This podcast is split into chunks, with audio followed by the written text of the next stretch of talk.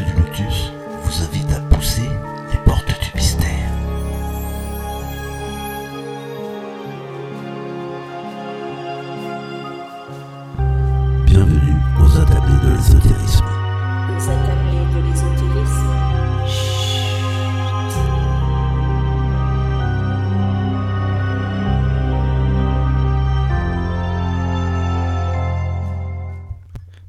Bonsoir à toutes et à tous, vous êtes sur la radio du Lotus, Mickaël avec vous, j'espère que vous allez bien, que vous avez passé une bonne journée, oui, on débute la semaine euh, tranquillement avec euh, donc notre première émission, Les attablés de l'ésotérisme. Bon, eh bien, euh, nous ne sommes pas tous les deux, alors juste par contre pour vous expliquer avant l'émission, Caro n'est pas là ce soir, elle est malade, donc voilà, eh bien, elle se soigne et elle a bien raison.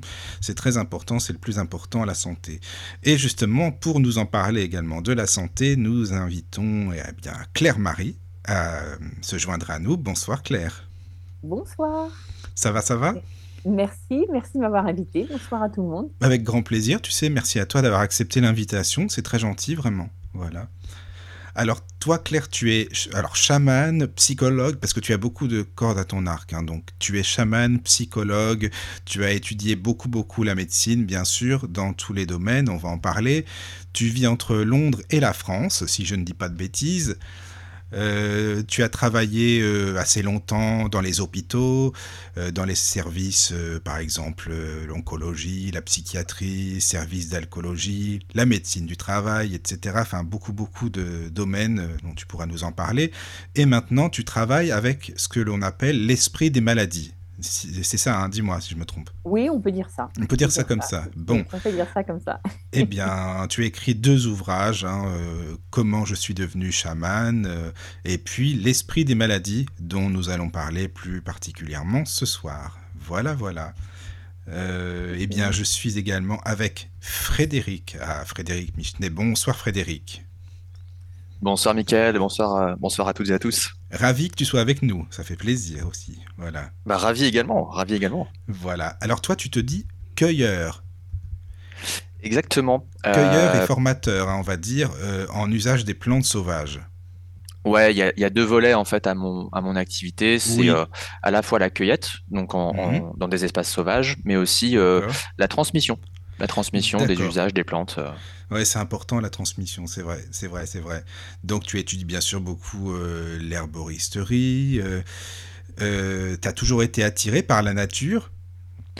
Bah écoute, euh, oui, alors j'étais pas forcément dans les plantes avant, mais j'étais plutôt auprès des animaux. Je travaillais en, en fauconnerie autrefois. D'accord, dans les parcs animaliers, quoi. Hélas, oui. voilà, hélas, comme tu dis, hélas, oui, oui. Bon.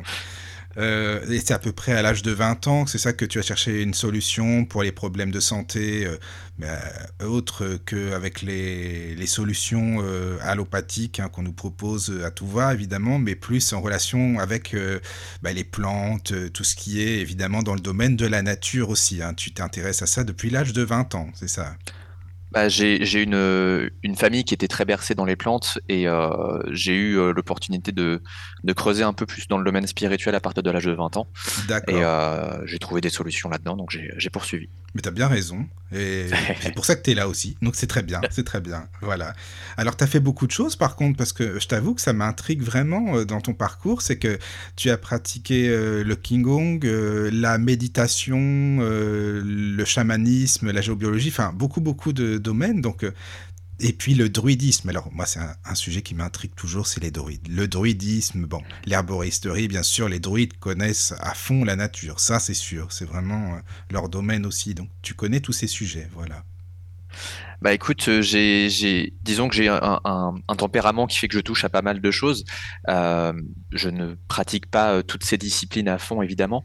Euh, Mhm. J'aurais pas assez de temps dans 24 heures. Euh, mais, euh, mais on pourra, on pourra revenir sur certains points. Et, oui, oui. euh, et pour la petite, la petite anecdote, tous les druides ne sont pas forcément herboristes. Da, mais ça c'est intéressant, ça c'est super intéressant. Alors là, là tu vas nous en parler parce que je suis très curieux. Alors là, dans ce domaine, en Pacquiona, elle connaît, elle sait bien, hein, voilà. Tout à fait. donc on va en parler. Alors juste par contre, euh, comme introduction, si vous voulez bien euh, vous connecter les amis sur le chat, parce que c'est très important que ce soit interactif, comme ça tout le monde participe, vous pouvez poser des questions à nos invités, bien sûr papoter entre vous, Euh, si vous avez des petites anecdotes aussi, euh, eh bien vous pouvez euh, nous les expliquer. Euh, le chat qui est tlk io slash radio du lotus. Si je dis pas de bêtises, je suis très peu habitué à le dire. tout à fait ça. C'est ça Bon, bah, c'est bon, ça. C'est bon. Donc Et Radio du Lotus, tout attaché. tout attaché, voilà. Donc tlk.io slash radio du lotus tout, atta- tout attaché. Ou alors par mail, si vous voulez aussi nous envoyer des petits mails à contact laradiodulotus.fr. N'hésitez pas, contact laradiodulotus.fr. Mais là, c'est vrai que ce soir, si vous connectez plus sur le chat, c'est plus sympa parce que c'est compliqué à gérer, là, j'avoue, les mails et le chat euh, en même temps. Surtout que là, il y a que bah, Opakiona euh, simplement pour le chat et en plus euh, participer à l'émission. Donc, euh, je comprends que c'est pas facile non plus. Donc, voilà. Mais, j'ai loué des, des bras supplémentaires, Ah, mais c'est très bien ça, c'est très important. c'est pas mal ça. Voilà. Alors, euh, bon, on va commencer par, par les dames, on va être galant, Claire, si tu veux. Bon, même si j'ai fait ta petite présentation, euh, si tu veux rajouter euh, quelques, quelques infos, et puis après, on peut aller dans le vif du sujet, si tu veux. D'accord.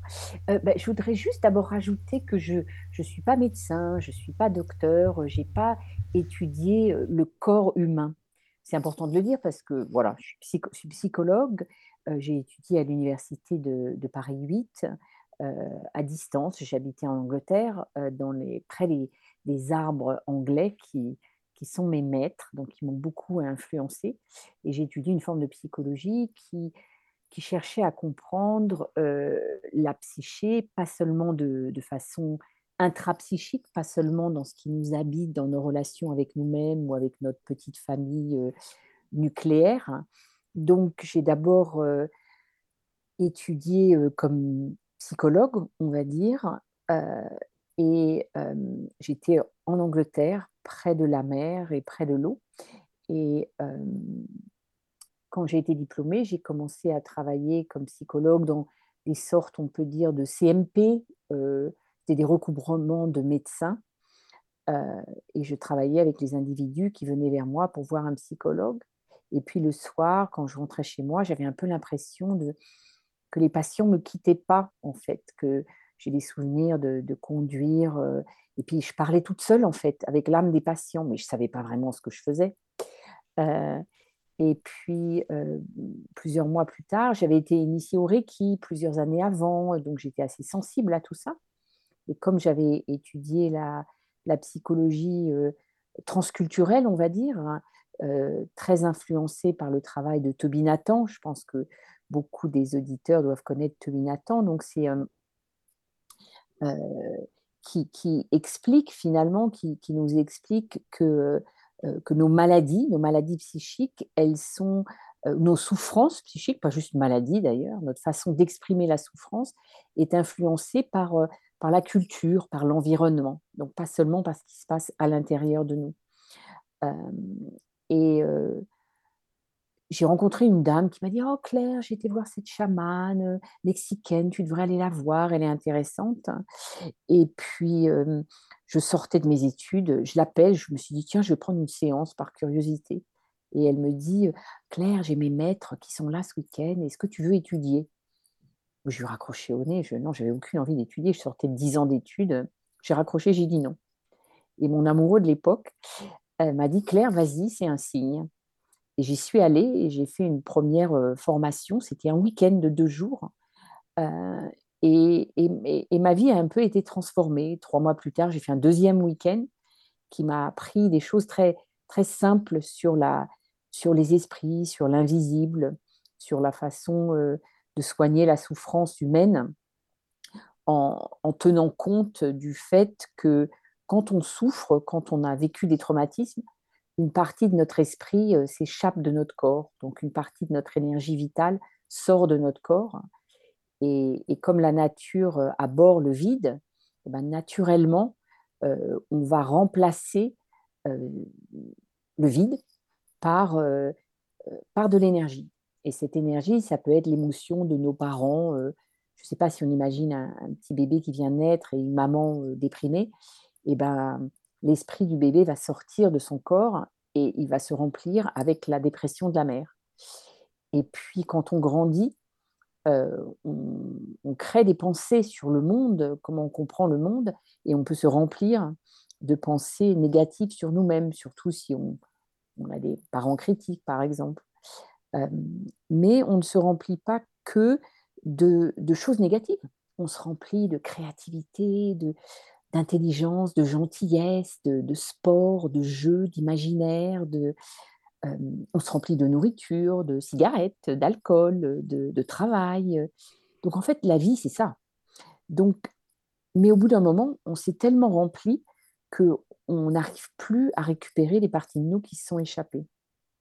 Et c'est ça le travail du chaman, c'est d'aider la personne à comprendre euh, par quoi elle s'est remplie pour euh, combler son vide et sa tristesse, et de décider bah, ce, qu'on veut, ce dont on veut se libérer. Et, et comme j'avais en parallèle étudié la psychologie, bah, j'ai compris que en Occident, la parole était très importante, le mental était très important, et donc, du coup, j'ai appris à, intégrer mes deux pratiques. Et j'ai développé une forme de recouvrement d'âme occidentalisé, on va dire, où, je travaillais avec les patients, je les écoutais longtemps, j'écoutais leur histoire un peu comme un psy. Et puis, euh, on décidait de ce dont ils voulaient se débarrasser. Et, je ramenais avec les techniques que m'avait appris euh, ma chamane, enfin ma, la guérisseuse qui m'a initiée. Et petit à petit, euh, je raconte cette histoire dans mon premier livre, Comment je suis devenue chamane, qui est paru chez Fayard en 2016 et puis après au livre de poche. Euh, et après, euh, ça va, je ne parle pas trop longtemps, c'est bon? Ah non, non, non, c'est très bien. C'est super intéressant. Non, non, tu peux y aller, et, tu sais, on a le temps. Okay. Hein. Y a bah, pas de oui, c'est vrai, oui. oui. Et, et, et, puis, donc, j'ai publié ce premier livre et beaucoup de gens sont venus vers moi et, et, et ont été assez émus et touchés par ce livre et voulaient des recouvrements d'âme. Et, et, aussi, ce que j'ai compris en, ayant, en voyant beaucoup de gens qui venaient vers moi, c'est que, je trouve c'est important de le mentionner, c'est qu'en Occident, la, la, figure du Christ est très importante dans le cœur des gens, même si les gens ne vont pas à l'église. Euh, ça, ça m'a beaucoup touchée. J'ai réalisé ça, que même des gens qui ne se disaient pas chrétiens ou qui ne pratiquaient pas étaient souvent très proches du, Christ. Euh, et euh, Bon, donc je venais en France, j'habitais toujours en Angleterre, je venais travailler en France, je faisais des recouvrements d'âme, et puis je repartais, et puis je revenais. J'ai fait des formations. Et puis au bout d'un an, j'ai eu envie de continuer à écrire, mais je ne savais pas trop sur quoi. On ne peut pas raconter son histoire deux fois, en fait. Et, euh, et à l'époque, je travaillais en service de management de la douleur et en service d'oncologie aussi, en parallèle un peu plus tard. Et j'ai observé, en fait, que euh, que les maladies, la fibromyalgie par exemple, surtout la fibromyalgie, ça, ça m'avait frappé, avait une énergie assez puissante. Je vivais avec un monsieur qui souffrait de fibromyalgie et, et, et je sais pas, j'observais, je me disais, mais c'est pas juste la maladie physique, il y a une énergie, il y a une histoire, la façon dont les gens développent une relation avec leur maladie, ça a une énergie. Et puis après, je suis passée au service d'oncologie et, euh, et, un jour, une femme est venue me voir et, et elle était là, je, je l'écoutais et elle m'a regardée, elle m'a dit, vous savez, quand j'avais 12 ans, ma maman a, a été euh, diagnostiquée d'un cancer. Et ce jour-là, le cancer est rentré dans notre famille. Quand elle m'a regardée, c'est comme si j'avais senti l'énergie, l'esprit du cancer. Et là, j'ai compris que les maladies avaient un esprit. Et je me suis dit, je ne me suis pas dit, c'est venu petit à petit, je vais écrire un livre sur l'esprit des maladies. Et, euh, j'ai mis beaucoup de temps à comprendre comment euh, travailler, comment aborder les patients, comment euh, j'ai compris qu'on ne pouvait pas étudier la maladie de quelqu'un si la personne ne voulait pas. Donc ça ne pouvait venir que, que des gens eux-mêmes. Et puis petit à petit, les gens sont venus vers moi et, et j'ai commencé à voyager chamaniquement pour aller écouter l'esprit de leur maladie. Et, et ça en est devenu un livre. J'ai un peu tout laissé. J'ai quitté ma maison, j'ai quitté mon amoureux, mes enfants étaient partis. Et je suis partie sur les routes de, de, France et de Navarre, on, on dit en rigolant, en, en Angleterre, en, en, en Grèce, en, Suède. Après, je suis partie au Népal. Et, et, et, pendant six ans, ça a été une longue aventure d'écouter l'esprit des maladies Et je me suis retrouvée au Népal pendant le Covid, pendant que le monde était pris par l'esprit du maladie. Et ben, moi, j'étais dans les montagnes du Népal. euh, et je me suis dit, il n'y a pas de hasard. Voilà. Mhm. voilà. Et ça, avait frappé résumé. là-bas, euh, le Covid ou pas d'ailleurs oui, ça avait frappé pareil, mais euh, Ouais. euh, là où j'étais, il n'y avait pas encore de confinement et, euh, euh, et, et le monde était, j'avais vraiment le sentiment que le monde était pris par l'esprit de cette maladie, pas que l'esprit d'ailleurs, son aspect physique aussi, mais finalement toute la, toute la peur, tout le, toute la- le relationnel qui s'est développé autour du Covid, c'était, l'esprit du Covid en fait. Mhm. Voilà. Et donc ça c'est voilà. Ouais, moi, j'avais, Mais je trouve que j'ai beaucoup parlé là, donc voilà. moi, le, co- le Covid, je l'ai ressenti un peu comme une fâcherie de la Terre, tu vois. Hmm.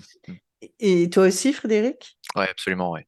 Et euh, en peu de temps, mais très peu de temps, genre en 15 jours où les gens désertaient les rues, la nature reprenait ses droits, quoi. Et c'était une folie, une folie de voir ça.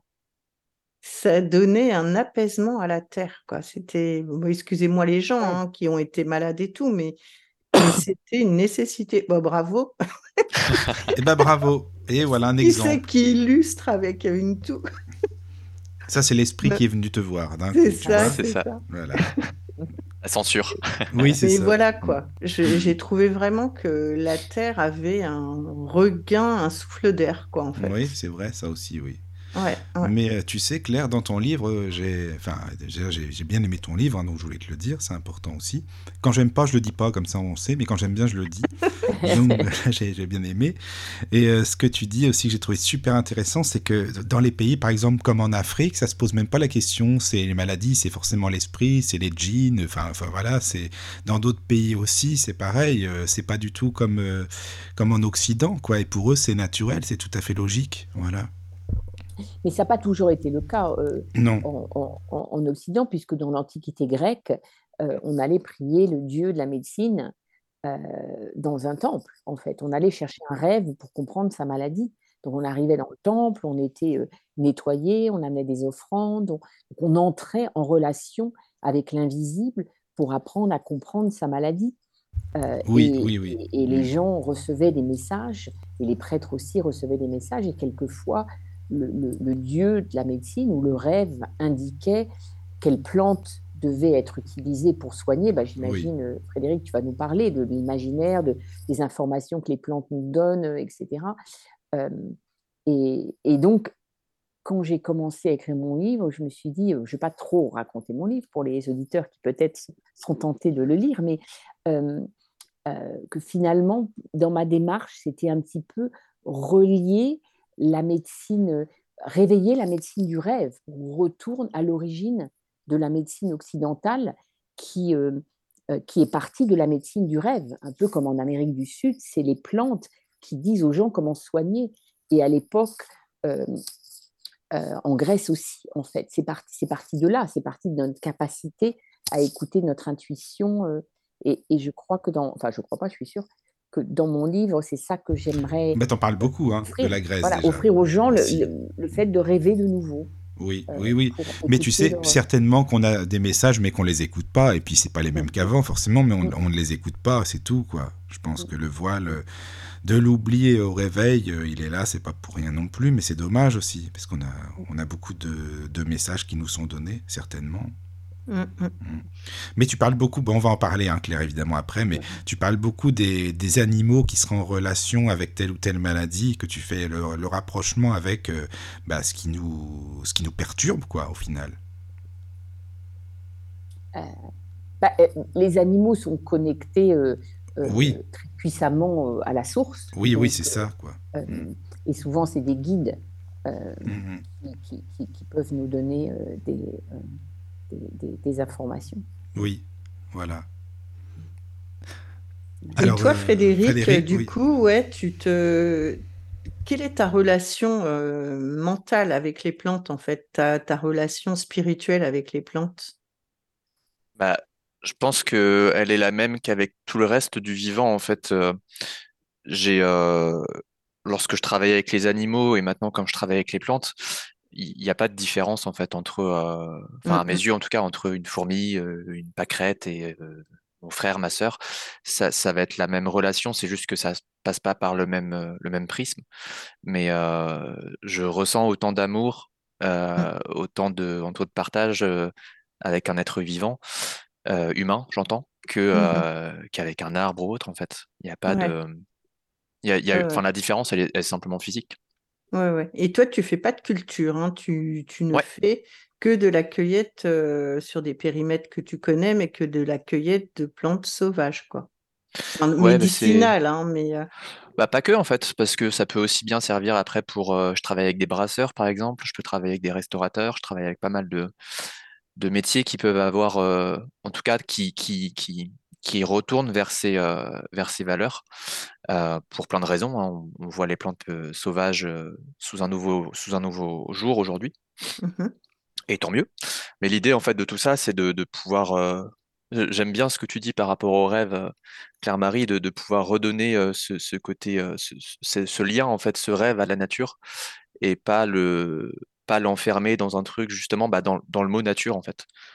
ça, nous, ça nous dégage, en fait, de cet environnement-là. Et, et je crois que je sais plus qui, disait ça, c'est peut-être bien Francis Allais, qui, parlait à propos des forêts et avec la nature qui a ce côté un peu enfermant dans ce terme et que l'homme a tendance à se dégager du coup de, tout ça et à se voir comme, un, maître qui peut juger tout ça, qui peut juger justement de l'utilité de telle ou telle plante, de, la gestion de cet environnement.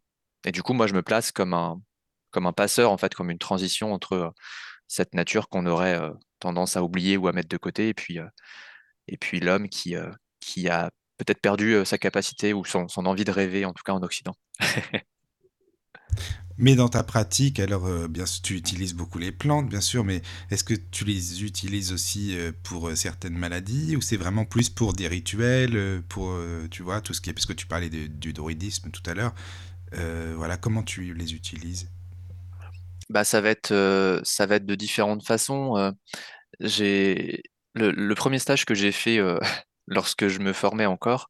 Je l'ai fait chez une, herboriste et à l'époque, je sais plus, je crois qu'on cueillait de la, c'était de la menthe poivrée ou de la camomille romaine, je ne sais plus.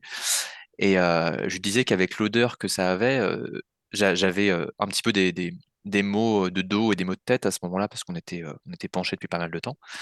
Et je disais, mais c'est rigolo, j'ai l'impression que juste en étant à son contact, elle me guérit en fait.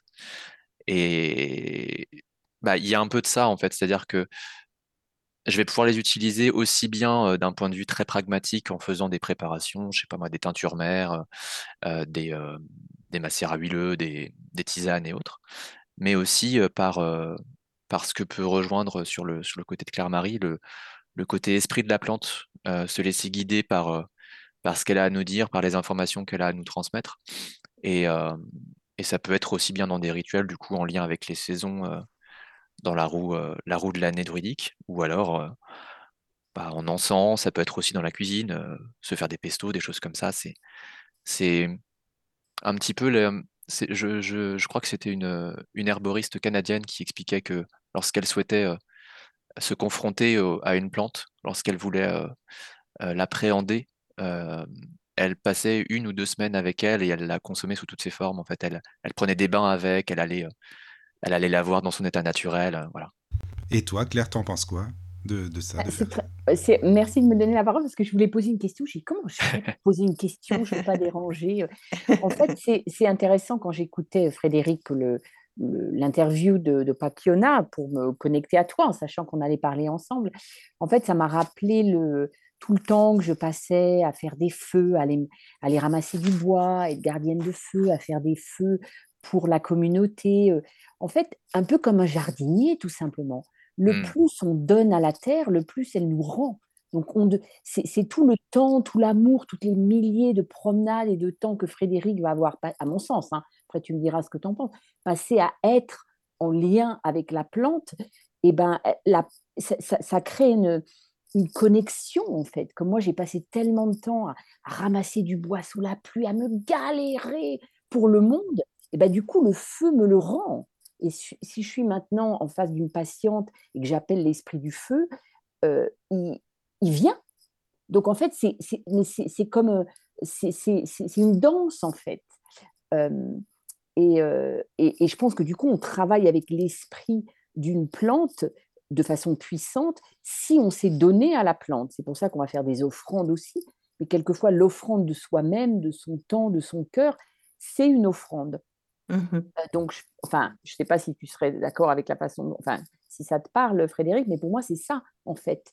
Euh, c'est rentrer en lien avec la nature et le plus on le fait, le plus après, on peut aller utiliser cette nature pour soigner les autres, puisqu'on a créé un peu une autoroute de connexion euh, avec, euh, avec une plante ou avec un élément ou avec... enfin, voilà, c'est comme ça que, que je conçois le, l'esprit d'un de élément ou l'esprit d'une plante. Sur le chat, on a une question pour chacun de vous. Ah. Alors, pour Claire-Marie, est-ce que euh, tu pourrais expliquer comment on peut recevoir des messages? Alors, c'est Fatma qui pose la question. Ah, bonsoir, parce qu'elle pense que recevoir, recevoir des messages, c'est possible que si on est capable de les comprendre. Elle dit, mais j'ai peut-être tort. Ah oui, c'est intéressant comme question. En tout cas, merci Fatma. Euh, alors, déjà, on pourrait dire que recevoir un message, c'est aussi être connecté à son intuition. Euh, on, reçoit tous des messages, on a tous des intuitions, des sentiments. De... Mais je vois, je crois comprendre la question. Par exemple, quelquefois, je peux être en voyage chamanique. Une fois, par exemple, il y a longtemps, je me suis dit, tiens, je vais aller faire un voyage chamanique pour comprendre qu'est-ce qui se passe euh, au Moyen-Orient avec l'islamisme, les guerres, etc. Et je me suis retrouvée euh, au-dessus de l'Espagne au Moyen Âge.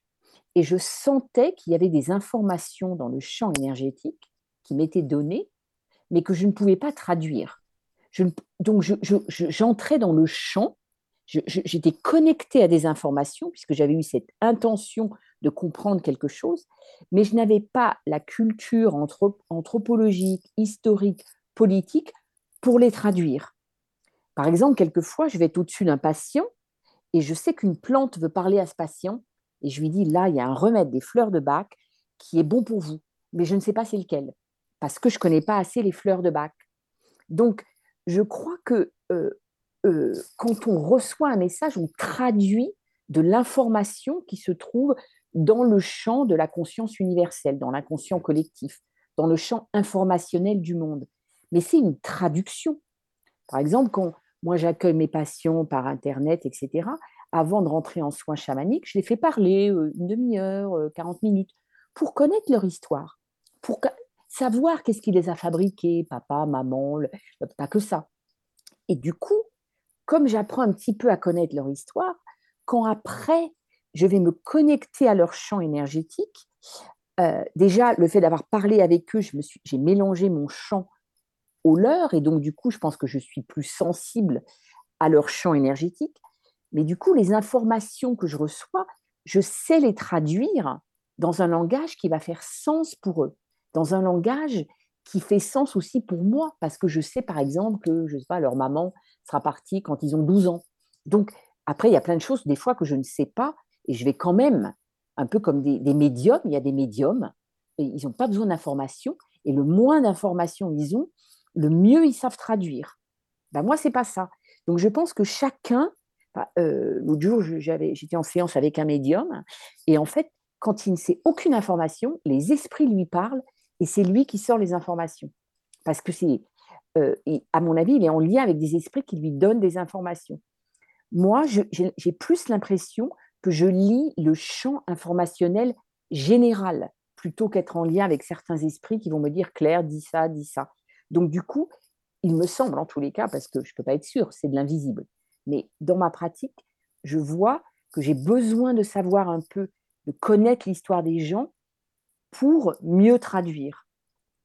Euh, mais c'est donc une vision, qu'elle soit euh, intuitive ou qu'elle s'exprime sous une forme kinesthésique ou, ou, sous une vision ou informationnelle, elle traduit, à mon sens. c'est, c'est, c'est- je ne sais pas si j'ai répondu euh, à votre question. c'est Ben, Fatma. Nous dira si ça lui convient. Ouais.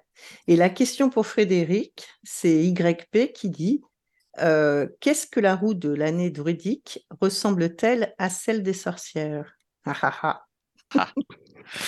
Euh, bah, c'est une bonne question. En fait, euh, c'est, je dirais que oui, parce que lorsque lorsqu'on évoque la roue de l'année druidique, en fait, on fait référence aux, huit fêtes saisonnières euh, qui ont toutes une un lien avec avec différentes choses, avec des phases de la vie, euh, avec le cycle donc des saisons évidemment, mais aussi le cycle du soleil et de la lune. C'est des fêtes qui ont lieu tous les 42 jours. Euh, par exemple, il y en a une au solstice et aux équinoxes, donc ça en fait déjà quatre. Et entre eux, on intercale quatre autres fêtes. Et euh, ces fêtes-là, elles ont été, euh, elles ont été renommées à partir du XVIIIe siècle, euh, lorsqu'il y a eu un, un renouveau euh, pour le druidisme, en lien avec, avec pas mal de choses historiquement.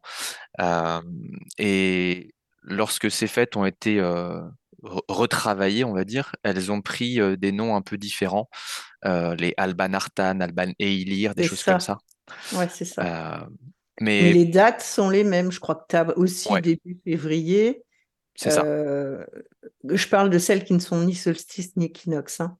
Ouais, Début mai, ouais, euh, début août, oui. et puis euh, début novembre si on considère fin octobre.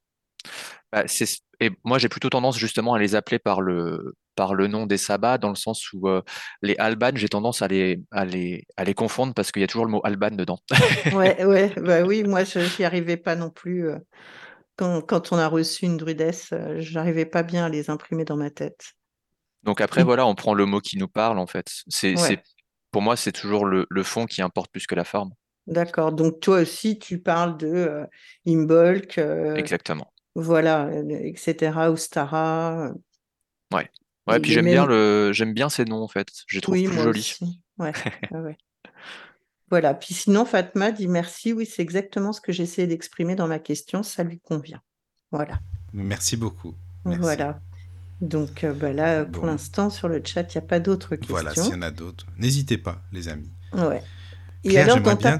Ah, partie... Oui, vas-y, Va- vas-y, Non, non, mais vas-y. euh, Bah, écoute, c'est parce que je voulais savoir si Claire pouvait nous parler brièvement du, du tilleul, parce que tu en as parlé beaucoup, Ah et bah moi, ça m'a oui. bien, ça m'a vraiment bien intéressé, ce fameux tilleul. Donc voilà, parce que. Bah, ils en parleront tous les deux comme ça. Eh bah oui, bah c'est très bien. Bah si tu, si tu veux, Claire, euh, ce qui te vient comme Euh, ça à mais je l'esprit. préfère. euh, Frédéric, tu veux pas commencer?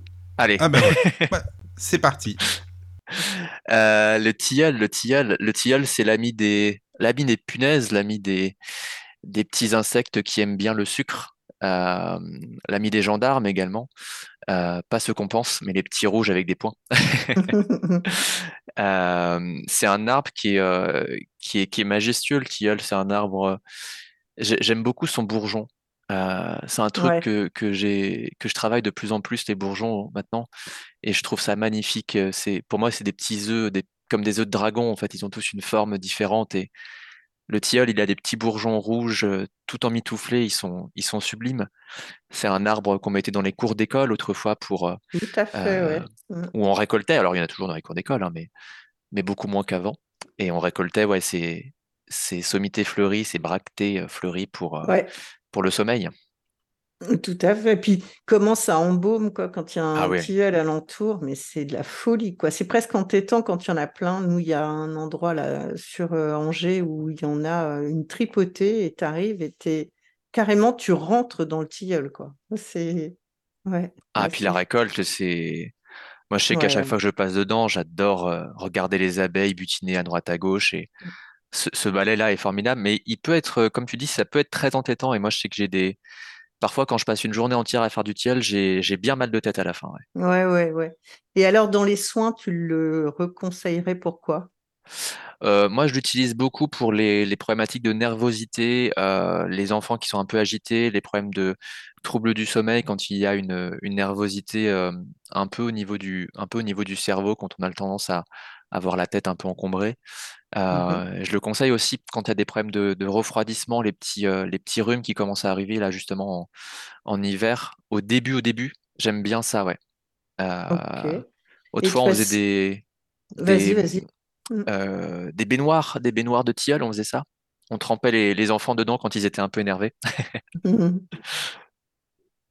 Et euh, du coup, de façon un peu ésotérique, tu as un aspect de la, du tilleul aussi? De façon ésotérique, pour moi, c'est un arbre sous lequel j'aime bien me placer quand je cherche du repos, quand j'ai besoin d'enracinement, pas, pas tout à fait le même que celui du chêne, puisque là, on est sur, un repos. Quand je suis un peu épuisé de façon nerveuse. J'aime bien aller me, aller me poser sous un tilleul. On, disait autrefois qu'on dormait parfois mal sous les tilleuls. Moi, je sais que j'aime bien m'y poser en tout cas. Euh, après, probablement que Carmarie aura plus de, aura plus de choses à nous dire dessus, mais c'est un, un, bon compagnon le tilleul et, euh, et j'aime bien de, de, plus en plus l'utiliser sous sa forme bourgeon parce qu'on on a une autre dimension du tilleul. On n'a pas que la partie purement physique, justement, on a tout son, tout son symbolisme et, ce qu'il peut transmettre à, notre, à, notre, à nos corps, en tout cas. Mmh et est-ce que tu es partisan euh, des bractées fleuries, justement, là, qu'on peut mettre dans les oreillers euh, ah. pour, pour que quand on s'appuie, alors je dis pas ça pour toi, mais pour les personnes qui écoutent un peu ce que je raconte, pour que quand on s'appuie sur l'oreiller avec un peu de lavande en plus, tu puisses passer une nuit merveilleuse bah, écoute, c'est des choses qu'on faisait beaucoup autrefois. Donc, les, ouais, tu, tu parles de la lavande. On, faisait ça aussi avec le, avec le houblon. Euh, moi, j'aime assez ce genre de choses. Le, la problématique, c'est le, la durée que ça peut tenir. Mmh euh, donc, euh, ce qui importe à mes yeux, c'est surtout la façon dont on l'utilise, si c'est un usage qui nous convient. Euh, c'est plutôt ça, moi, plus, plutôt que de se fier à une, à une recette toute faite, c'est de voir quelle est la recette qui nous parle à nous et qui conviendra aussi à, à nos, à nos possibilités. Si on n'a pas la possibilité de recharger facilement notre tilleul, mmh euh, parce qu'on n'en a pas sous la main, tout simplement, euh, ou qu'on n'a pas envie d'utiliser de cette façon-là, c'est pour moi, les, les, les, remèdes se valent à condition qu'ils euh, soient utilisés pour la bonne personne. Mmh tout à fait, oui. Bon, alors Claire, Marie, c'est intéressant d'entendre parler euh, Frédéric parce que ça me rappelle, c'est pas une anecdote en fait, c'est très, euh, c'est très significatif que c'est comme si quelquefois, euh, comment dire, je travaille plus avec les esprits qu'avec la matière. Donc même si je ramène l'esprit des gens dans leur corps, même mes enfants, j'ai une grande fille de 26 ans et un garçon de 24, et, elle me dit, ma fille me dit, tu sais maman, quand on était petit, quand on était malade physiquement, tu nous envoyais à l'école, tu n'avais pas beaucoup de compassion, c'était, allez les enfants, voilà. Par contre, dès que je ressens une souffrance psychique chez mes enfants, je suis, je suis très connectée en fait, voilà. Et je, dis ça parce que j'ai pas de, de grandes connaissances sur les propriétés physiologiques du tilleul. Mais dans mon travail sur l'esprit des maladies, j'ai été, je le raconte dans mon livre, hein, j'ai été très très touchée par une légende iroquoise qui, mettait le tilleul au centre, comme si c'était le dieu tilleul qui était le... Et on sculptait dans le tilleul des masques, on appelait les masques des faux visages, les masques des maladies. Et c'est une légende assez complexe, je ne sais même pas si je l'ai complètement comprise, comment, euh, comment cette légende est utilisée, mais c'est comme si un petit peu au début, quand je cherchais à, à, travailler sur l'esprit des maladies, j'avais peur. Je me disais, mais, qu'est-ce, mais à quoi tu t'embarques, Claire? Es complètement fêlée, ma fille. Et, et je l'étais, mais je ne me rendais même pas compte. Et, et c'est comme si euh, j'avais un peu peur et je me disais, mais il me faudrait un Dieu, il me faudrait un guide. Je voulais pas faire mon travail dans une université. Je savais que c'était quelque chose de, qui pouvait pas se contenir. Quoi. Et j'avais besoin de, d'un contenant. Et, le tilleul est venu, en fait, l'esprit du tilleul, à travers le, la légende des Iroquois, m'a un peu comme ça secoué. Et, pendant un temps, je me suis dit, ah ben voilà, je vais, travailler avec cet esprit, il va m'aider. Et c'est comme si, effectivement, l'esprit du tilleul m'a aidé pendant longtemps à, tenir ce travail. Et c'est seulement après que j'ai commencé à, voir des tilleuls partout. En fait, les tilleuls, ils ont une importance phénoménale. Il y a des tilleuls au centre de tous les villages d'Europe, pratiquement. Pas que en France, mais euh, dans les pays nordiques ou dans les pays euh, scandinaves, enfin, d'Europe de, de, de l'Est. Même au Népal, on voit des tilleuls au milieu des villages. Donc, en fait, pour moi, le tilleul, c'est un arbre assez féminin. Mais c'est alors que le, le, chêne va être plus masculin. Mais bien sûr, c'est presque des, c'est complètement subjectif, hein, parce qu'il y a des chênes qui sont des, des, des, féminins et des. Mais donc du coup, j'ai observé aussi en lisant un petit peu plus sur les légendes et sur bah, que souvent c'était autour du tilleul qu'on faisait les fêtes des villages. Donc c'est un, arbre qui, qui finalement a beaucoup compté dans la psyché des gens, mais on l'oublie ça. On, on l'oublie puisqu'on pense plus à notre relation avec les invisibles de, de, la même façon. On pense à un bon tilleul avant d'aller dormir, un petit tilleul, et puis c'est bon, quoi, tu vois. Euh, donc il y a quand même encore ça, finalement. Oui, il y a ça, oui. On, sait que le tilleul calme, et, euh, donc c'est des...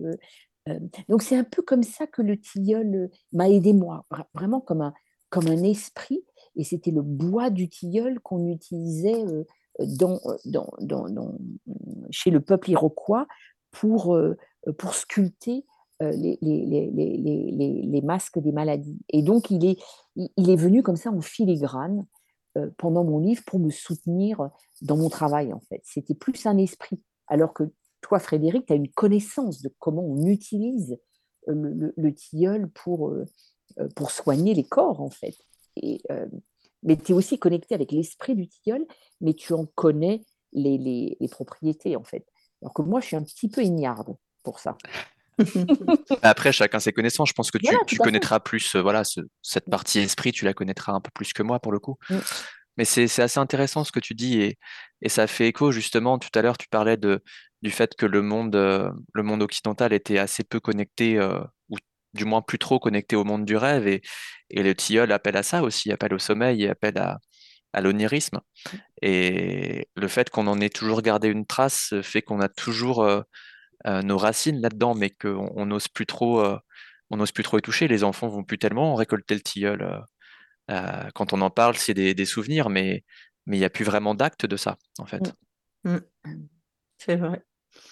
Et, et, toi, tu as déjà essayé de, créer des masques, Claire-Marie ah Non, non, c'est trop puissant. en fait, bah, il y a une petite histoire dans mon livre où j'ai trouvé un masque très bizarre au puce et je l'ai attaché dans le tilleul de chez ah oui, d'ailleurs. Oui, c'est vrai. Et, et, un jour, il s'est cassé et ça m'a fait peur, quoi. Donc, j'ai mmh pas touché, c'est trop puissant, c'est trop puissant. Ouais. mais j'ai travaillé avec le concept qu'il y a, y a différentes énergies des, des, maladies et il y a une partie ben, sombre de la maladie et une partie lumineuse suivant l'énergie à laquelle on se rattache, en fait.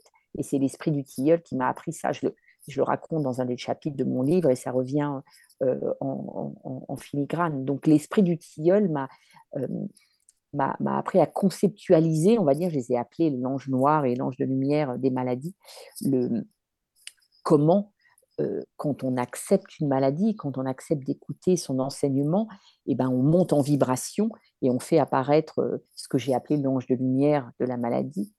Et, quand on se, bah, quand on est en colère, et quand on, est-ce que, et c'est tout à fait légitime, hein, donc c'est pas un jugement. Mais c'est ça. Mais, quand on va à l'encontre de l'expérience de la maladie, on, baisse en vibration et, mais finalement c'est c'est des métaphores aussi que j'utilise dans, dans, dans, le voyage. Mais il y en a beaucoup dans ton livre, en fin de compte. Hein. C'est vrai qu'il faut bien, faut bien le comprendre.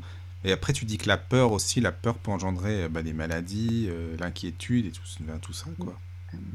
Ben, on peut les créer soi-même. Hein. Si tu redoutes un truc, tu l'appelles quelque part. Tu vois Oui, c'est ça. Euh, c'est toujours à double tranchant. Oui. Ce qui est intéressant, c'est qu'au milieu de tout ça, tu, tu l'évoques. Euh, c'est un petit peu le symbolisme aussi de cette saison, c'est qu'au milieu de cette, euh, de cette ombre, il y a toujours une petite lumière et c'est, c'est de là que peut repartir après. Euh, tu évoques l'ange de lumière, mais ça peut être mmh. plein d'autres choses, en effet. C'est à travers l'obscurité qu'on peut trouver aussi euh, une petite porte de sortie. Mmh. Ouais, ouais c'est sûr. Tu parles aussi des, des, bains de vapeur pour se purifier, entre autres, hein, par exemple. Ça aussi, c'est quelque chose qu'on voit dans plein de, comment dire, de cultures, en fin de compte. Hein. Ben, oui, par exemple, dans les, euh, euh, dans les, les, techniques de sauna, de, de en Europe de l'Est, dans les pays du Nord, on emploie la vapeur, les femmes vont se, nettoyer, les femmes et les hommes vont se nettoyer dans les saunas et on emploie des branches de bouleau pour taper le corps avec la vapeur. C'est très similaire aux techniques de soins mexicains où on emploie des fleurs pour, pour, pour, nettoyer. Donc, c'est bah, les Amérindiens aussi faisaient euh, de la vapeur dans les tipis euh, avec l'eau euh, sur les pierres chaudes. bah oui, dans les sweat lodge. comment on dit sweat lodge Ouais, je crois que c'est ça. Une de sudation. Ouais. J'avais une question pour toi, Frédéric. Enfin, c'est une question, c'est plus pour que tu nous racontes la petite histoire, en fait. C'est que quand tu as fait, tu t'es rapproché de l'herboristerie, c'est là que tu as découvert le druidisme, si tu veux raconter comment t'en es venu à ça. Bah, je pense que c'est ces différentes portes qui se sont ouvertes les unes après les autres. Et comme tu le disais tout à l'heure, Michael, j'avais pu explorer le Qigong, j'avais pu explorer un peu de, chamanisme, un peu de, un de magnétisme, euh, géobiologie, des choses comme ça qui, euh, me parlaient, qui me permettaient de, voir un petit peu ces mondes-là. Et euh, j'étais rendu en, en Bretagne, du côté de Fougères, il y a maintenant 8 ans, je pense. j'étais rendu pour un stage, un stage sur les plantes que m'avait offert ma maman à l'époque. j'étais rendu chez une dame que je ne connaissais pas forcément, qui j'avais cru entendre qu'elle avait écrit des, livres, mais je ne savais pas forcément sur quel sujet, je ne m'étais pas trop renseigné. Et, et, chez cette dame-là, on fait l'atelier, bon, ça se passe, ça se passe bien, et puis je vois un livre, un petit carnet bleu sur, sur sa table à côté de, de ses ouvrages, et il y a marqué dessus Ordre des bardes, ovates et druides. Et je me dis, mais qu'est-ce que c'est que ça? Je, lui pose la question. Et elle me dit, bah, j'ai pas trop le droit d'en parler. si tu veux en savoir plus, vaut mieux que tu ailles voir sur le site, parce que voilà, j'ai pas trop le, droit de divulguer des choses dessus. Alors bah moi, quand on me dit ça, forcément, je, je suis curieux de nature, je vais forcément y aller.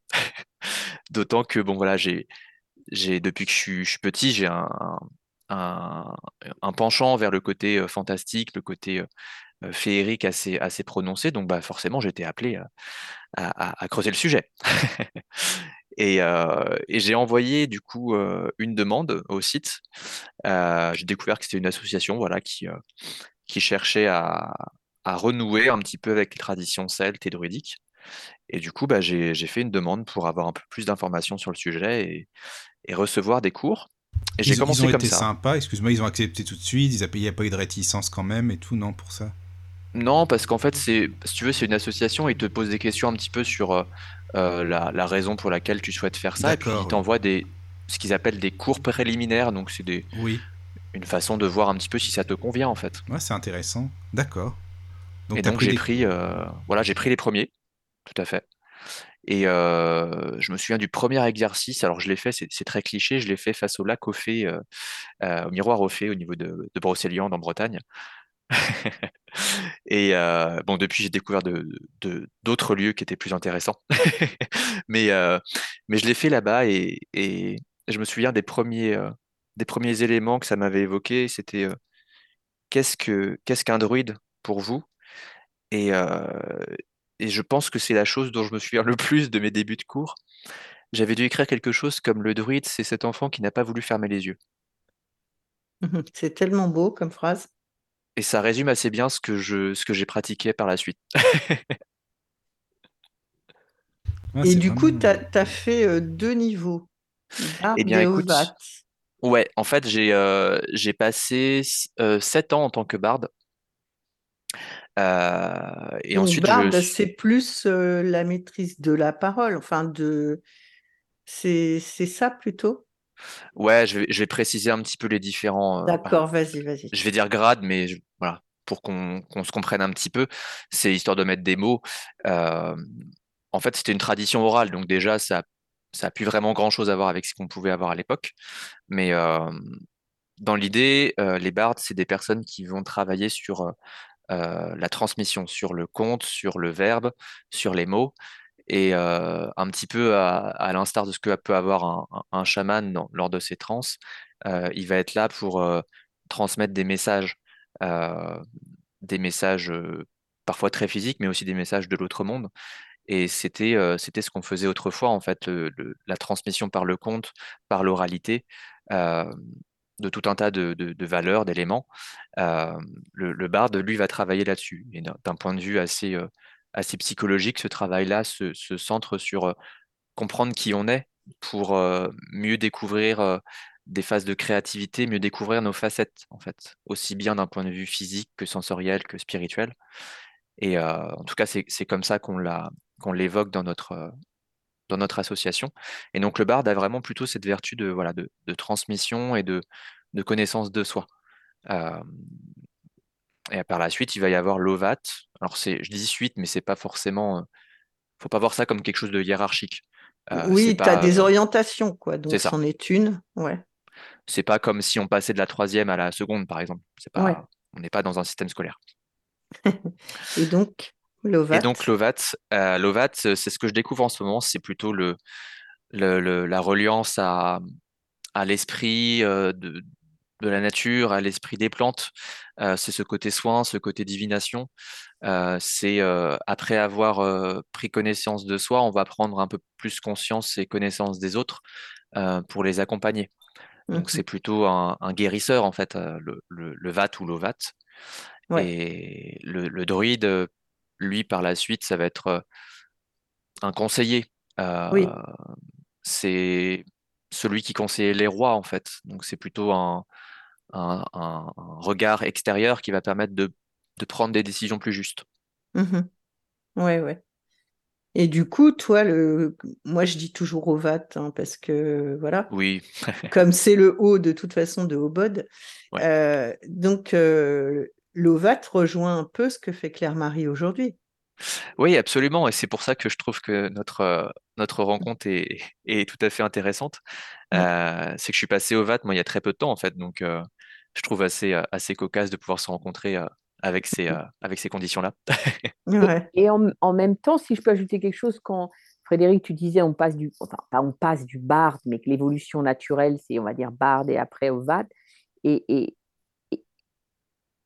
le, métier, c'est aussi en soignant les autres qu'on apprend à se connaître soi-même. Donc en fait, c'est mmh euh, c'est pas divisé quoi. On ne mmh se guérit pas et après on guérit les autres. C'est on, enfin on guérit, on soutient les autres dans leur processus de guérison, mais finalement les, les gens qui viennent vers nous, c'est aussi nos guérisseurs ou nos enfin moi nos maîtres ou c'est eux qui nous montrent des parties de nous-mêmes. Enfin c'est euh, tout, tout, est mélangé, mais effectivement il faut faire un travail sur soi pour pouvoir euh, euh, guérir les autres, mais, mais, mais c'est, c'est plus fluide, quoi. Enfin, c'est pas, c'est pas linéaire. Voilà, c'est ça. C'est pas, oui, oui, je l'ai, peut-être dit de façon un peu séquencée, mais en effet, c'est ce que je voulais dire en fait à travers ça. C'était plutôt euh, le côté introspection de soi pour ne pas s'improviser quelque chose, si tu veux. Oui.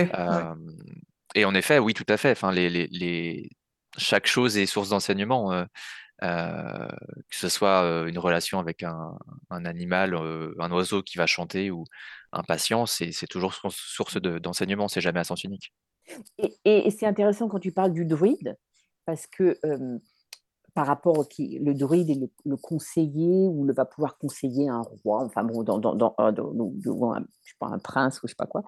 Et, et c'est intéressant, ça me fait réfléchir à mon travail et là, la progression de mon travail et, et où de plus en plus, euh, en parallèle d'être guérisseur, ce que, ce que je suis, j'ai aussi envie de commencer à mettre ma capacité euh, visionnaire, on va dire, enfin, de, de euh, au service des entreprises.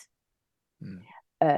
C'est-à-dire qu'en fait, quand on est chaman, on, voit l'invisible, on sait lire quelque part le, le, le monde énergétique. Et finalement, ce monde énergétique, il est utile pas seulement pour guérir, hein. il est utile pour comprendre les communautés, pour comprendre...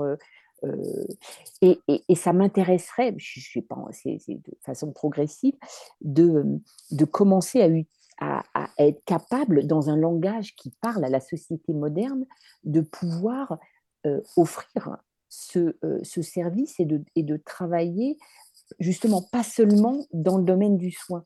Euh, je ne sais pas si ça fait sens quand je dis ça, mais euh, et, du coup là quand tu dis Frédéric, ah les druides c'est ça, et eh ben donc il y a une progression en fait de la connaissance de soi, de l'utilisation des esprits, des plantes et de la connaissance du monde qu'on retire dans le fait de bah, voilà de, savoir lire l'invisible d'une certaine façon, quoi. comme un musicien euh, sait jouer d'une musique, voilà chacun ses, ses, ses dons quoi. Mais est-ce que le bah, druide, euh, excuse-moi, je te coupe la parole, mais est-ce que le druide, il a fait aussi euh, euh, Bardéovat ou il peut décider de faire euh, une formation druide directe? Alors, c'est un grand questionnement. J'ai participé cette année aux premières assemblées, aux premières assises druidiques qui a eu lieu en Bretagne, qui visaient à rassembler un peu toutes les, tous les collèges de France. Euh, et alors, euh, c'était assez, euh, assez curieux parce que pendant, pendant, je crois, une journée ou une demi-journée, il a été question de qu'est-ce qu'un druide. D'accord. et, et bah, visiblement, c'était plus simple de répondre à qu'est-ce qu'un barde qu'à qu'est-ce qu'un druide. ouais, ouais. Bah, en, fait, pour moi, tu vois, j'ai fait 6 ans, 7 ans en tant que barde. Il n'y a, y a, pas de il n'y a pas de, d'année minimum ni, ni maximale parce que si, si, on, tu vois, si tu compares à, ce qui se faisait à l'époque, il pouvait y avoir parfois euh, euh, des, des, quinzaines d'années en tant que barde euh, avant d'évoluer vers autre chose. pour moi, c'est plutôt une question de, de vérité. Mmh qu'est-ce qui est juste en soi? Si, tu si tu tu vois j'ai croisé des gens qui me disaient euh, moi je suis devenu druide parce que j'ai reçu un message bon pourquoi pas hein, ma foi puis en, discutant ensemble on se rend compte que c'est une, façade de l'ego en fait et et pour moi c'est l'authenticité en fait qui fait sens. On peut devenir druide peut-être en trois ans si on fait chaque année voilà de ce parcours-là, que d'autres collèges font ça en, plus longtemps. Mais à mon sens, c'est vraiment une maturation. Et, euh, et c'est pas de l'improvisation, c'est de la. Pour moi, ce, le, mot qui vient là vraiment maintenant, c'est la vérité. Mmh euh, donc. Euh, tu, tu, peux me préciser?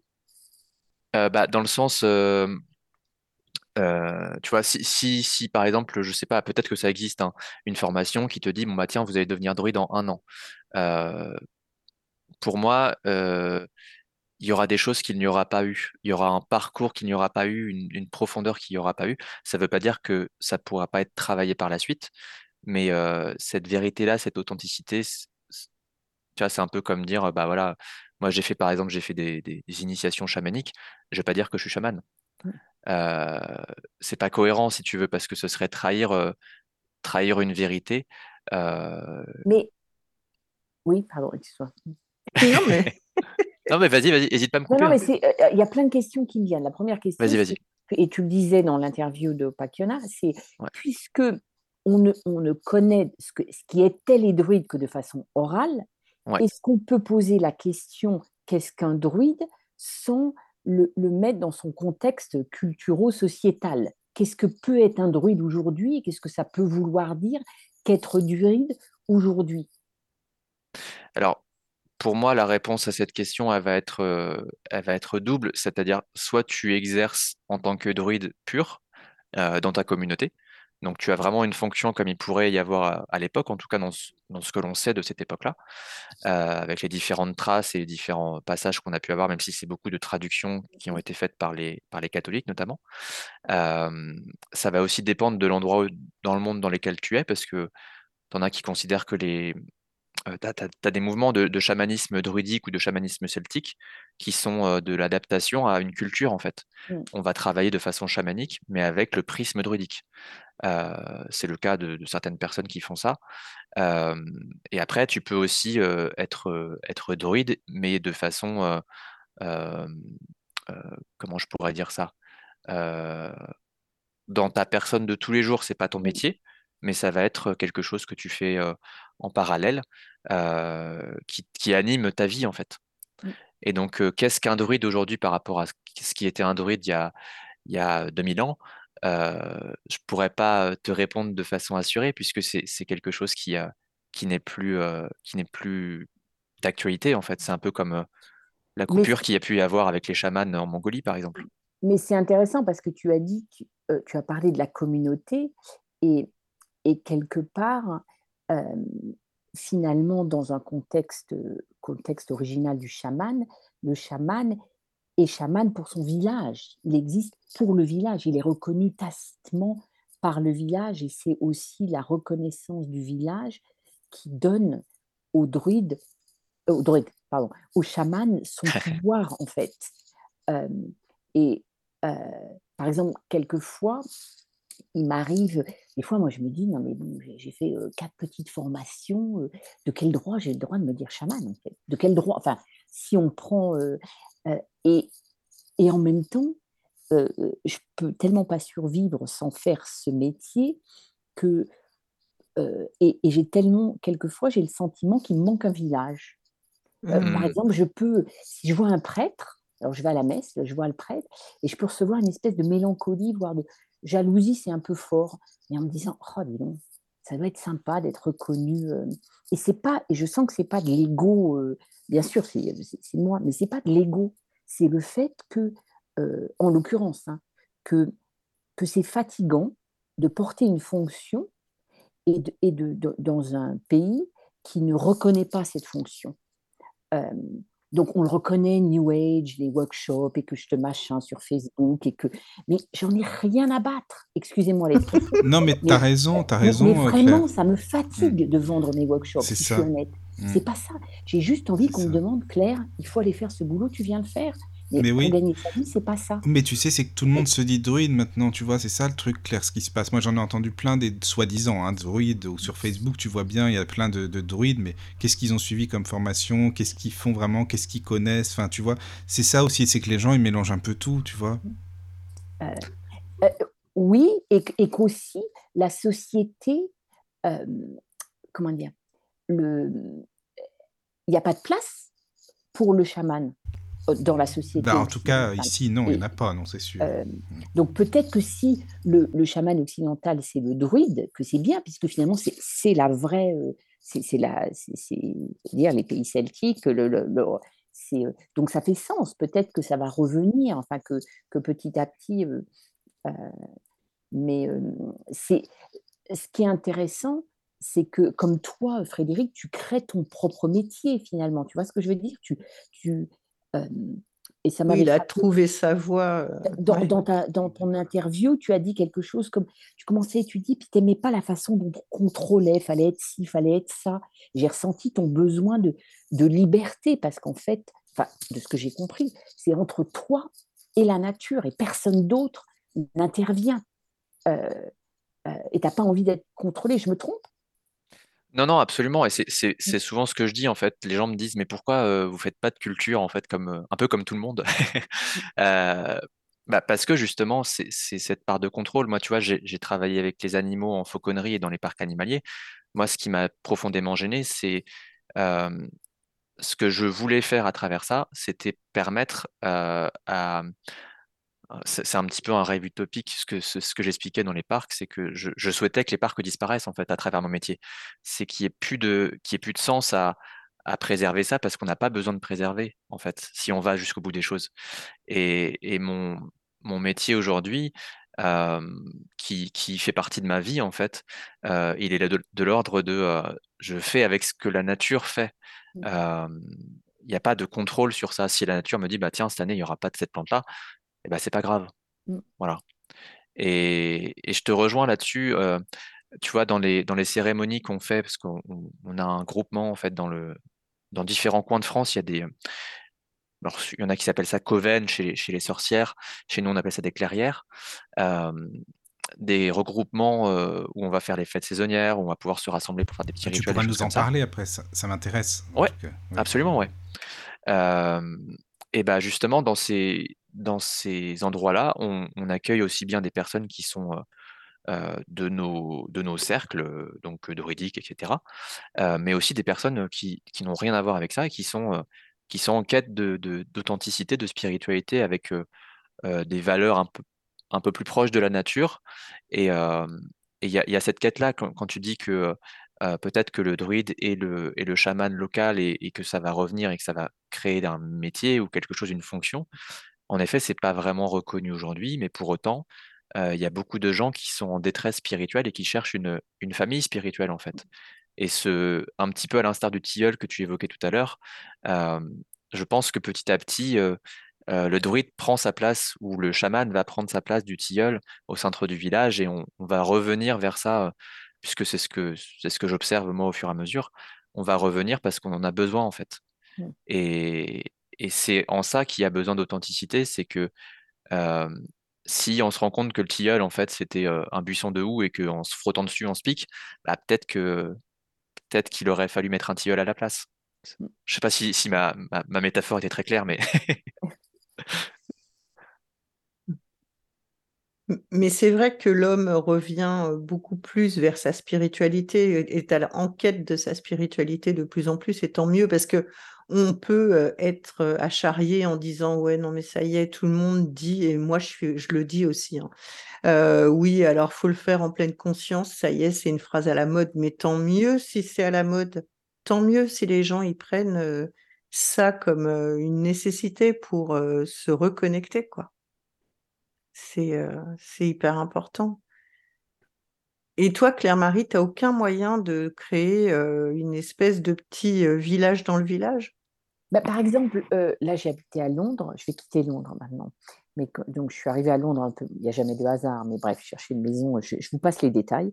Et, j'ai rencontré une communauté qui, euh, euh, qui travaillait avec des saunas, des vrais saunas, quoi, des saunas du feu avec de l'eau. Et, et petit à petit, j'ai commencé un petit peu à travailler avec eux et, je voyais des choses, je voyais comment l'équipe travaillait, je suis arrivée à les convaincre de faire une, une, euh, une journée où j'ai travaillé avec les, les employés, donc j'ai fait un travail chamanique. Et, et c'est un peu comme si euh, une partie de moi euh, aurait eu envie, en fait, de. C'est pas de devenir le chaman du village, mais il y avait quelque chose comme ça dans le fait que je, je venais, j'insistais, je faisais des. Là, en partant, en quittant Londres, je suis allée faire une cérémonie, j'ai mis des, j'ai marqué les quatre directions avec des rubans sur, dans les deux saunas en disant bah, je reviendrai, on pourrait faire des, soins tous les, enfin des, des, des groupes euh, à travailler avec l'équipe euh, à chaque saison. Euh. Donc, mais il faut convaincre le directeur, il faut se faire payer, il faut parce que énergétiquement c'est extrêmement prenant de faire ça. J'ai pas, j'ai pas nommé chaman. C'est un peu comme si le, la, une partie de moi naturellement allait le faire, mais que il faut que je, vis dans un monde occidental, donc ou il faut que je m'empêche de le faire, ou alors je le fais de façon très très snob, en pri, snob sobre en prière, euh, ou alors que j'arrive à, me vendre. Mais c'est pas toujours facile de, de, se vendre parce que c'est un concept différent. Donc, euh, là, par exemple, je pars habiter à Glastonbury, qui est un lieu tellurique où, beaucoup de gens sont très investis dans la spiritualité. Il y a y a. Il y a donc, peut-être que je vais commencer à, à rencontrer plus de gens, plus un groupe. C'est particulier parce qu'à la fois, c'est un petit peu comme si j'aimerais me trouver un village, j'aimerais me trouver une communauté, qu'il y a une partie de moi qui n'a pas du tout envie d'être prise par quoi que ce soit. Donc c'est un peu un, euh, comme le, euh, voilà, je suis sur le chemin. Quoi. Donc j'ai n'ai pas retrouvé mon village, ça c'est sûr. On peut dire j'ai pas retrouvé mon village. Là peut-être il se passe quelque chose avec le livre sur l'esprit des maladies. Et euh, la, la, la, vision centrale de, du livre, que, et la première fois que j'ai eu cette vision, d'ailleurs, Michael, quand tu parlais des animaux, c'est à eux que j'ai pensé. J'avais des rats dans ma maison. Oui. Euh, et je voulais pas mettre de la mort aux rats. Je raconte pas dans le livre, hein, mais c'était il y a longtemps, longtemps. Et je me suis dit, bon, je vais faire un voyage chamanique pour aller leur dire, écoutez, soyez sympas, quittez ma maison. J'étais quand même un peu naïve. Hein. Mais je monte faire un voyage chamanique pour visiter l'esprit des rats.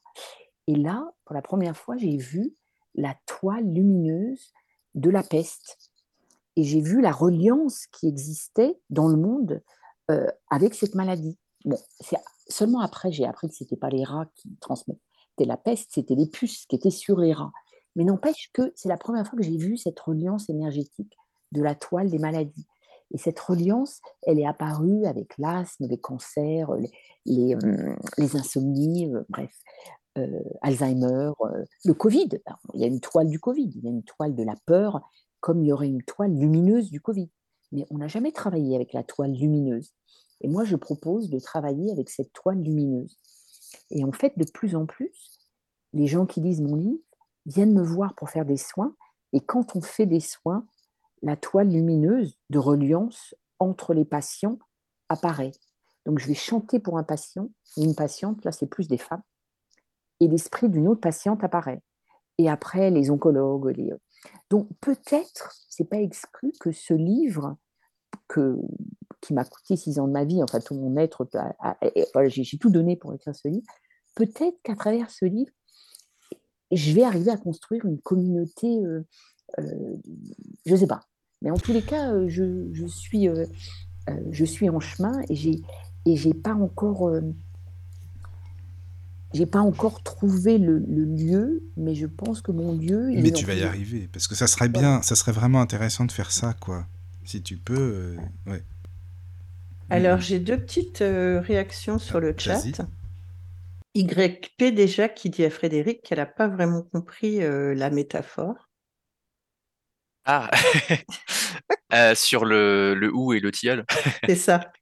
Euh, bah, c'était euh, c'était peut-être maladroit de ma part, mais non, c'était plus dans le sens. surtout que c'est dommage pour le ou parce que je, je l'apprécie beaucoup en plus. dans le sens où il, est, euh, il, est important par rapport à ce que je disais tout à l'heure. si on veut remettre du sens dans ces, choses-là, d'en recréer du lien avec, avec ses spiritualités et avec un druide ou un chaman au centre d'un village, que ce soit quelque chose qui soit fait consciemment et que ce soit une personne euh, qui, qui, qui, fasse ça de, de, de, façon juste, en fait. Et le côté tilleul et ou, c'était pour le côté la tendresse du tilleul et le côté piquant du ou. En fait, on se rend compte que en caressant le tilleul, l'écorce, elle est peut-être pas très douce et qu'il y a des piquants du ou. C'était un petit peu ce, ce côté, bah, en fait, on s'est trompé, on a mis une personne qui était là qui était peut-être pas très juste. Ouais, ok. et alors, la réaction de Fatma, c'est mais que ce soit le chaman, le druide, la sorcière, etc., ce ne sont pas des fonctions qui ont besoin d'un diplôme. C'est l'alchimie du maître, terrestre ou céleste, et de l'élève qui font le niveau ou le grade de, celui qui, étudie. Mais c'est surtout sa connexion, son approche, sa pratique et son expérience qui font sa légitimité. Est-ce que vous, êtes, ouais, vous êtes bien d'accord avec tout ça? Bah, Je ne sais pas si tu veux commencer, mais. Ouais, vas-y, vas-y. oui, je pense que c'est pas une question de diplôme parce qu'il n'y en avait pas à l'époque. Aujourd'hui, c'est des choses qui sont, enfin, en tout cas de notre côté, à l'Obod, quand par exemple je suis passé de, de Bard à VAT, j'ai suivi, donc on a un tuteur en fait qui nous suit pendant notre parcours et à la fin, le tuteur nous demande pourquoi on veut passer et nous, soumet différentes questions, différentes choses, et pour voir si on a bien, bien saisi un petit peu tout le, tout le parcours qu'on a pu faire et la raison pour laquelle on veut passer à la suite. Et c'est cette, cette filiation en fait qui est importante. et, et pour ça que quand je parlais tout à l'heure de, de, se dire, bah, tiens, moi j'ai fait une formation d'une journée ou deux, et tiens, je deviens, je ne sais quoi, druide ou, ou chaman, c'est vraiment cette, cette question d'authenticité plus que de la formation en elle-même. Et il n'y a, a, pas de. On peut très bien devenir druide en, je sais pas, en, 3 ans comme en, comme en 50, et on peut très bien rester barde toute sa vie. Je connais des mmh bardes qui sont bardes depuis 50 ans et ça leur va très bien. mais c'est plutôt cette question de l'authenticité, et tu, tu l'évoques à travers ces mots-là. C'est Fatma? Fatima? Oui, c'est ça, Fatma. Fatma. Et je, te rejoins là-dessus, c'est pas, on n'est pas dans un domaine de bah tiens, tu as eu un 20 sur 20, tiens, on te donne ton diplôme de druide ou de chaman.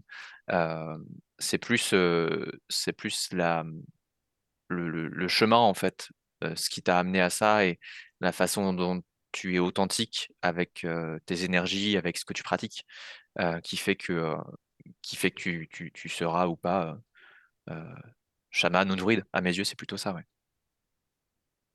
Et d'ailleurs, oui, moi j'ai été assez surprise, Claire-Marie, au début de, de, de l'émission où tu nous as dit, tu as fait d'abord un premier week-end, puis un autre week-end, etc. C'est des, des, sessions un peu courtes, non? Ça t'a Bah, pas laissé alors, un peu sur ta faim? euh, euh, non, ce qui est intéressant, c'est que là, euh, je pensais justement à la- aux traditions mexicaines, euh, c'est que différentes traditions initient de façon différente. Par exemple, dans la tradition Huish- chez les, je ne sais pas comment on prononce en français, les Huichuol, euh, on- ça met 10 ans pour devenir chaman. Euh, et c'est un parcours extrêmement euh, euh, complexe, supervisé, surveillé, euh, euh, et on n'a pas le droit de pratiquer avant d'avoir parcouru les 10 ans. Alors que dans la tradition aztèque, on est initié, là je résume, hein, en tout cas de ce que je sais, hein, parce que je, euh, mais on est initié et après, pff, on va apprendre euh, euh, un peu comme un poulain là, qui naît, hop, il est sur ses trucs, boum, et il part et il apprend tout seul. Donc différentes traditions ont différentes règles. Euh, et euh, comment dire euh, ça ne veut pas dire que les règles ne sont pas importantes aussi pour comprendre euh, comment fonctionnent les systèmes de soins les, euh, euh, et avoir un, maître vers qui on peut se tourner pour, euh, euh, pour se référer, pour être guidé, pour apprendre, pour... euh, euh, mais finalement, le maître, il nous sert de miroir à comprendre ce qui se passe, euh, ce qui se passe en, nous. Euh, au bout d'un moment, le chaman, euh, il apprend seul, il apprend avec les esprits, et c'est l'invisible aussi qui lui, euh, c'est son rapport avec l'invisible qui va euh, euh, déterminer euh, son, euh, son authenticité. Mais c'est vrai aussi que moi, ça m'arrive, euh, donc je suis psychologue, euh, en- et je travaille encore comme psychologue. hein. J'ai des patients, je suis en, en Angleterre, on m'envoie des patients, euh, j'appartiens à je sais pas quoi, le, non, si je sais quoi, je paye tous les ans 200 euros pour, et je dois prouver que je pratique et que je suis supervisée dans un certain cadre.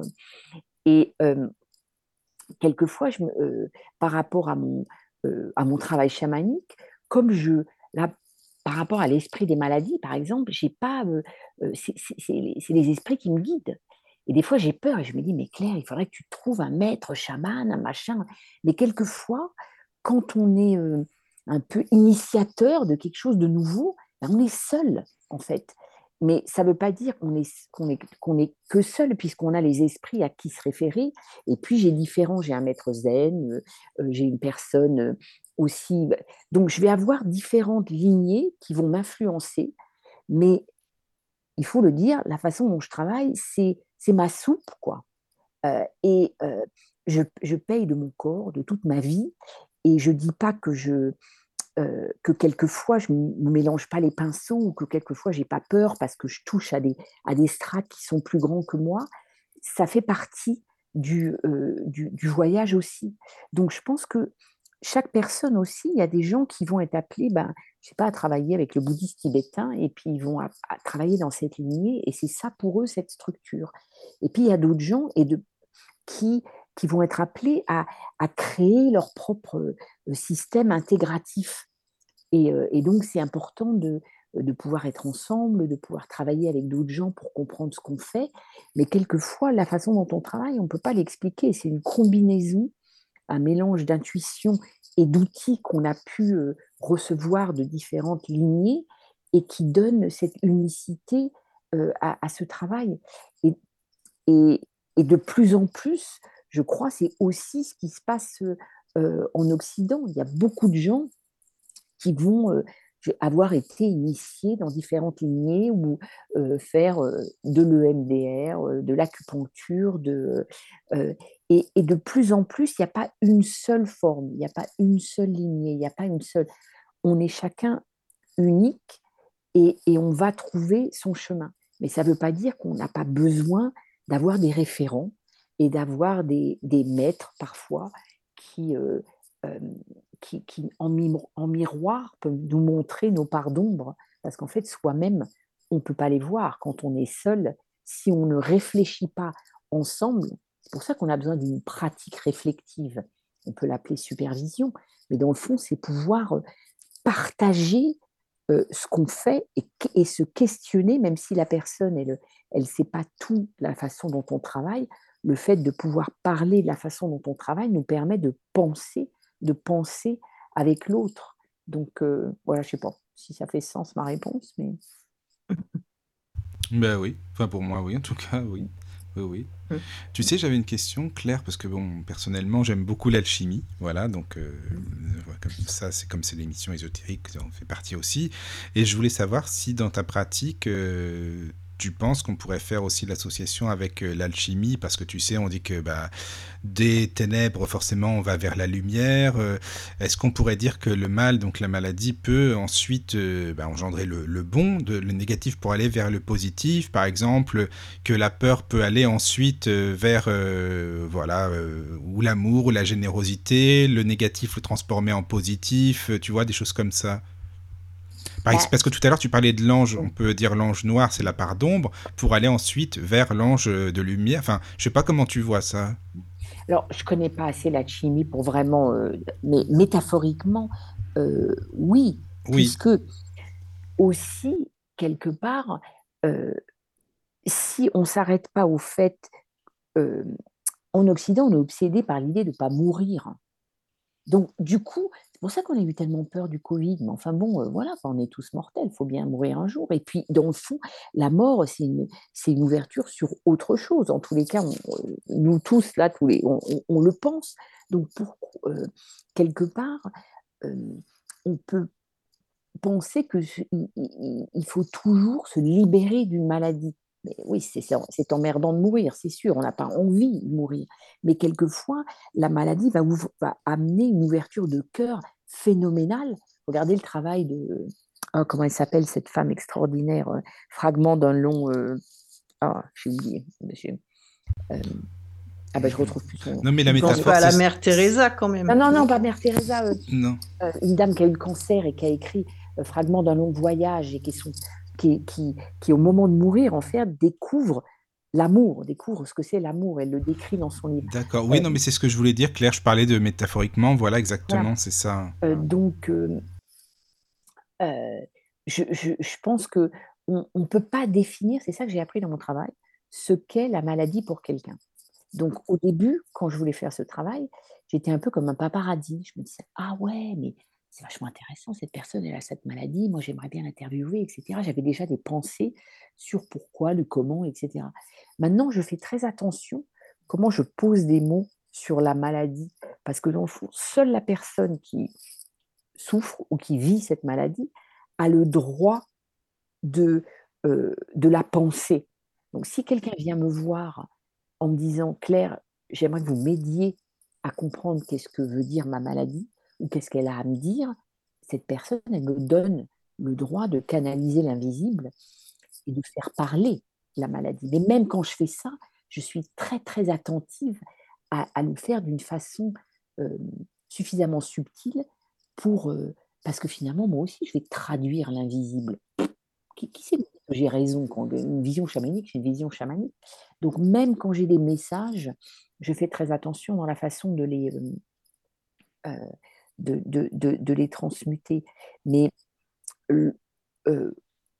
mon travail, c'est d'accueillir les gens et d'être avec les gens dans la présence aussi et avec l'aide de mes visions pour les aider à effectivement peut-être transmuter leur relation avec la maladie si cette relation est douloureuse. Et dans cette transmutation, il va se passer des choses métaphoriques et même peut-être euh, physiologique, quoi, comme dans la véritable alchimie euh, de la matière, en fait.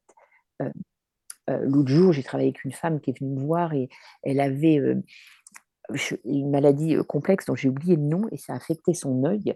Et elle, elle, voyait tout trouble, elle ne voyait pas. Enfin, elle allait avoir une, piqûre enfin, chez son médecin deux, trois heures après notre séance. Et notre voyage chamanique bah, l'a aidé à voir plus clair ce jour-là. Ce jour-là. quelque chose et directement à la fin du voyage. Et tu utilises le... tambour aussi pour faire ce euh, voyage Non, pas quand je travaille. Pas quand tu travailles, d'accord. Euh, quand je travaille avec le Zoom, J'utilise pas le D'accord. tambour. Quand Oui. je travaille en face à face, je peux utiliser le Ah tambour. oui, pour- pardon, je parlais en face à face, hein, parce qu'avec Zoom, oui, évidemment, oui, c'est c'est Voilà. complètement Là, c'était par Mais là, Zoom. c'était par Zoom, Et à la d'accord. fin, Oui, oui. je ferme juste mes yeux et naturellement, j'ai des visions. Donc, j'entre en état de conscience modifié comme ça, naturellement. Et les, visions qui m'ont été données, le, le voyage qu'on a fait ensemble, et ben, à la fin, elles voyaient euh, plus clair. Bon, et ben, il s'est bien passé quelque chose physiologique euh, euh, à ce moment-là, mais je ne pouvais pas le prévoir. Je pas comme un, un- médecin qui va donner des antibiotiques. Il sait que ce médicament, a priori, va avoir cette... Moi, la vision, je ne sais pas, puisque c'est c'est tellement subtil et ça dépend tellement de, de la façon dont, dont le patient ou le client euh, va assimiler ça. Je n'ai pas de contrôle sur la matière. Mais en même temps, quand je fais des, des soins, euh, euh, quand je fais un voyage comme ça, et puis souvent, donc j'éteins le zoom, donc je ne vois pas la personne quand je voyage, et après, à la fin, on rallume le zoom et je- on se dit au revoir, on finit la séance, etc. Je, souvent, je vois une luminosité dans, le- dans les yeux des gens et je sens qu'il s'est passé quelque chose de la même façon que quand je fais un recouvrement d'âme et que je souffle dans le corps des gens, dans leurs pieds, dans leur nuque, euh, leur, esprit, et que après on ferme la cérémonie, et la, luminosité dans leurs yeux a changé. Donc il s'est passé quelque chose d'a- d'alchimique, euh, enfin dans la matière. C'est pas euh, euh, voilà. Merci beaucoup, hein, vraiment. euh, merci pour tes explications. Bah, c'est très clair. Je sais pas s'il y a du. Oui, c'est très clair ce qu'elle dit. C'est pas fait exprès.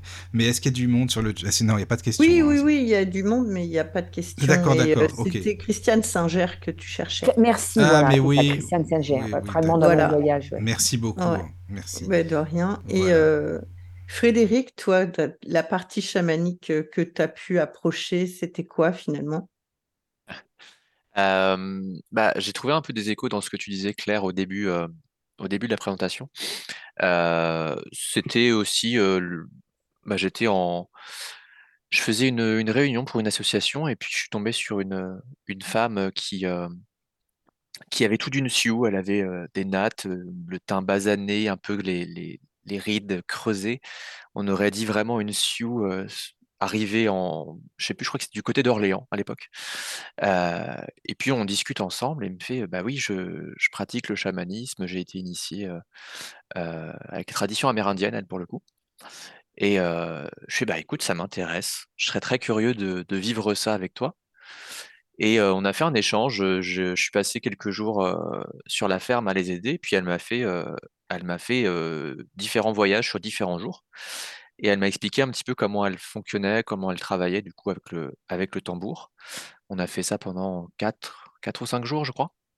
Euh, tous les jours, donc des séances euh, qui étaient assez longues.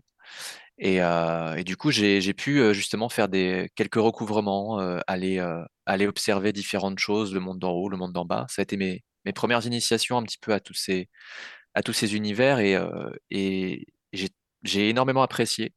Ça m'a permis de, voilà, de, de mettre un petit peu un pied dedans, d'aller voir un petit peu comment se passait le chamanisme dans différents pays et, euh, et de me rendre compte que autant j'avais adoré le, vivre, euh, mais le côté euh, thérapeute n'était pas, pas pour moi pour le coup. Parce que c'est, un accompagnement en effet qui, qui est, qui est très dense et, j'ai une tendance, lorsque j'ai pu pratiquer différentes choses, à, à m'imprégner beaucoup et à m'ouvrir beaucoup aux gens. Et donc, euh, je, je préfère travailler euh, de mon côté euh, au sein de la nature et faire des, des passerelles que de, que, que de, que de, que de servir dans ces, dans, dans ces, dans ces zones-là, on va dire. Mais c'était très chouette, ouais, j'ai, j'ai bien apprécié.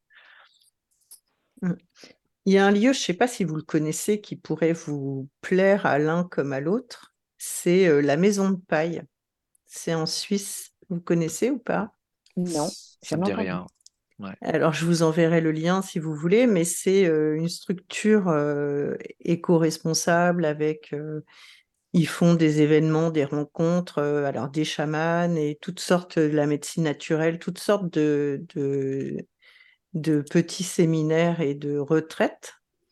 Et en fait, ils proposent aussi du volontariat, tu vois, des échanges pour les gens qui veulent y passer un peu de temps. Euh, Ah ouais? contre. euh, Ah, ouais, ouais, je vous enverrai le lien à, à tous les deux. Et C'est- euh, ouais, et c'est en Suisse. Euh, Frédéric, je peux pas m'empêcher, là, quand je t'écoutais dire, euh, ouais, j'ai fait des voyages, j'ai appris, etc., puis j'ai réalisé que c'était pas pour moi. Et il y a une partie de moi, mais c'est un peu drôle ce que je vais dire, je dis, oh là là, il, il en a du bol, les esprits l'ont pas capturé. Ouais, Je me suis un petit peu dit ça, quoi. Je me suis dit, oh, il a de la chance quand même. il- pas, mais c'est pas, ma vie n'est pas un enfer, hein, mais euh, Mais je sais que pour les chamans, ça peut être difficile, en effet. euh, bah c'est, euh, ouais. Ah oui, c'est compliqué. Mais pour te connecter, comment Mais ça par se exemple, là, passe je peux donner un exemple. Oui, voilà. Euh, oui. là, juste un exemple là. Je vais, ça révèle un tout petit peu. je- J'organise un groupe de femmes là samedi prochain, Euh, et, et je me disais, je me disais, oh ça va être bien, on va être ensemble, on va se la faire organi- organique de façon un peu comme ça, chacun machin, etc. Et là, tout d'un coup, en fait, je sens que dans l'intention que j'ai émise de, faire que ces femmes se rencontrent, je sens que les, les esprits, l'invisible, commencent à me dicter des choses en disant non, il faut mettre une structure claire. Faut...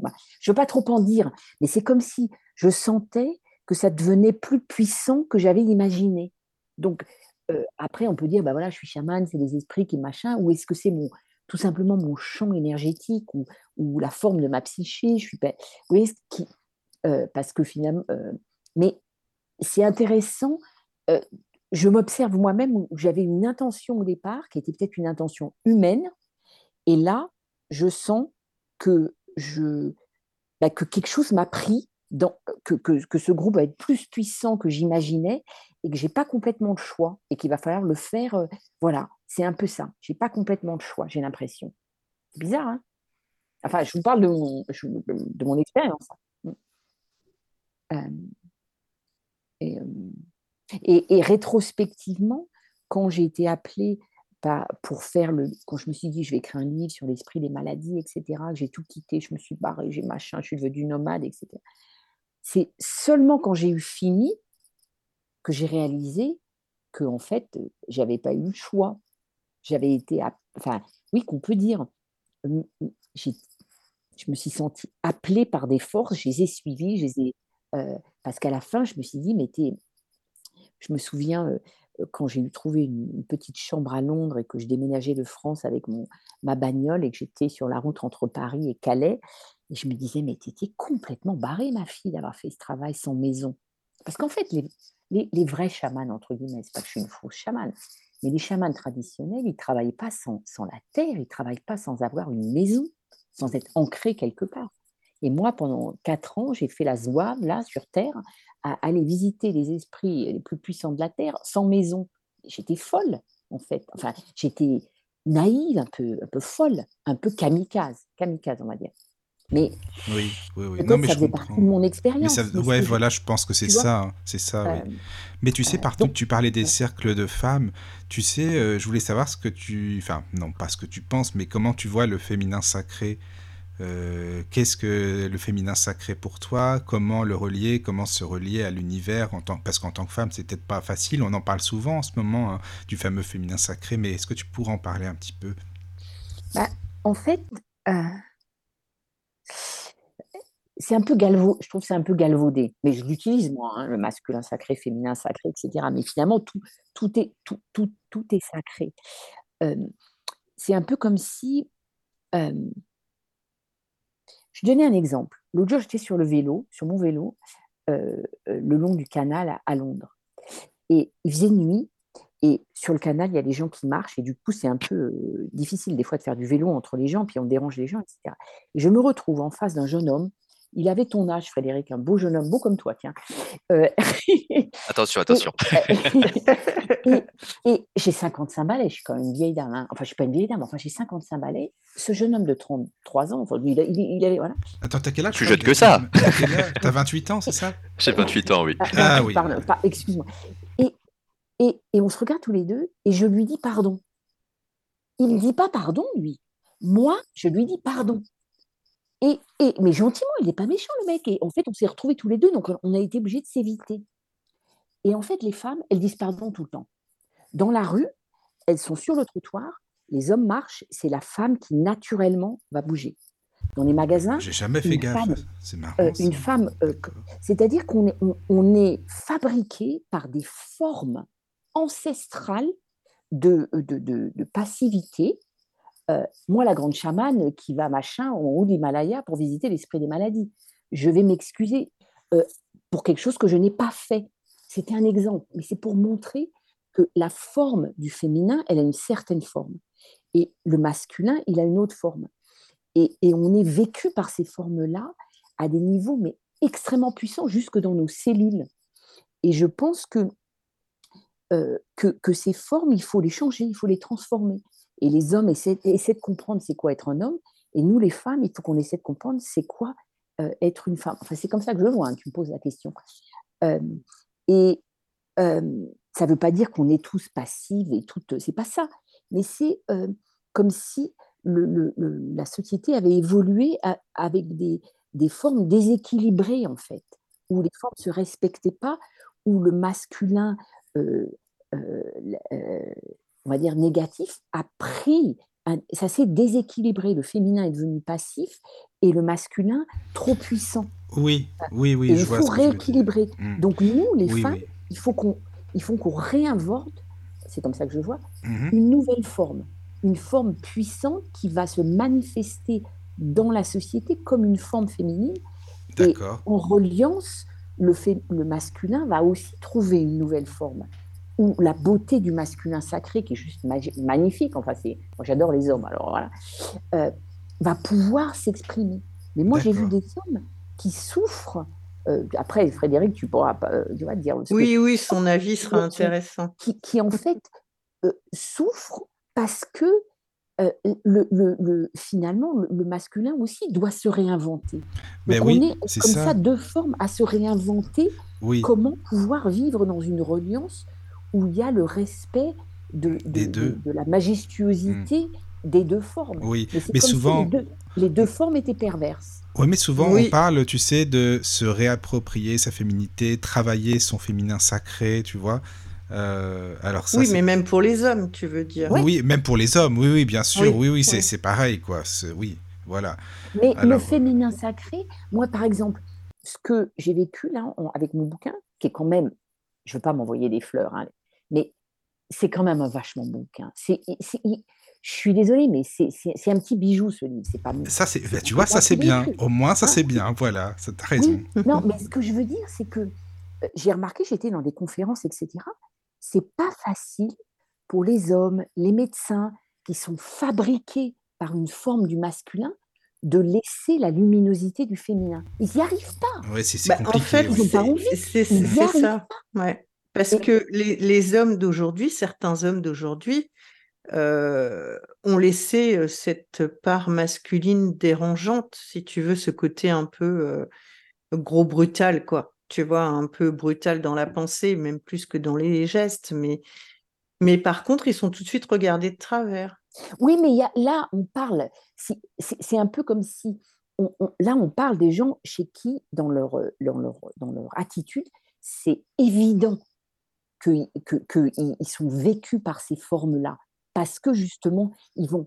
Mais euh, là, par exemple, quand je donnais l'exemple que moi, la chamane, quand même, qui a, du cran, je m'excuse alors que j'ai pas à m'excuser, euh, ça veut dire que je- moi-même, c'est pas évident, mais je suis quand même fabriquée.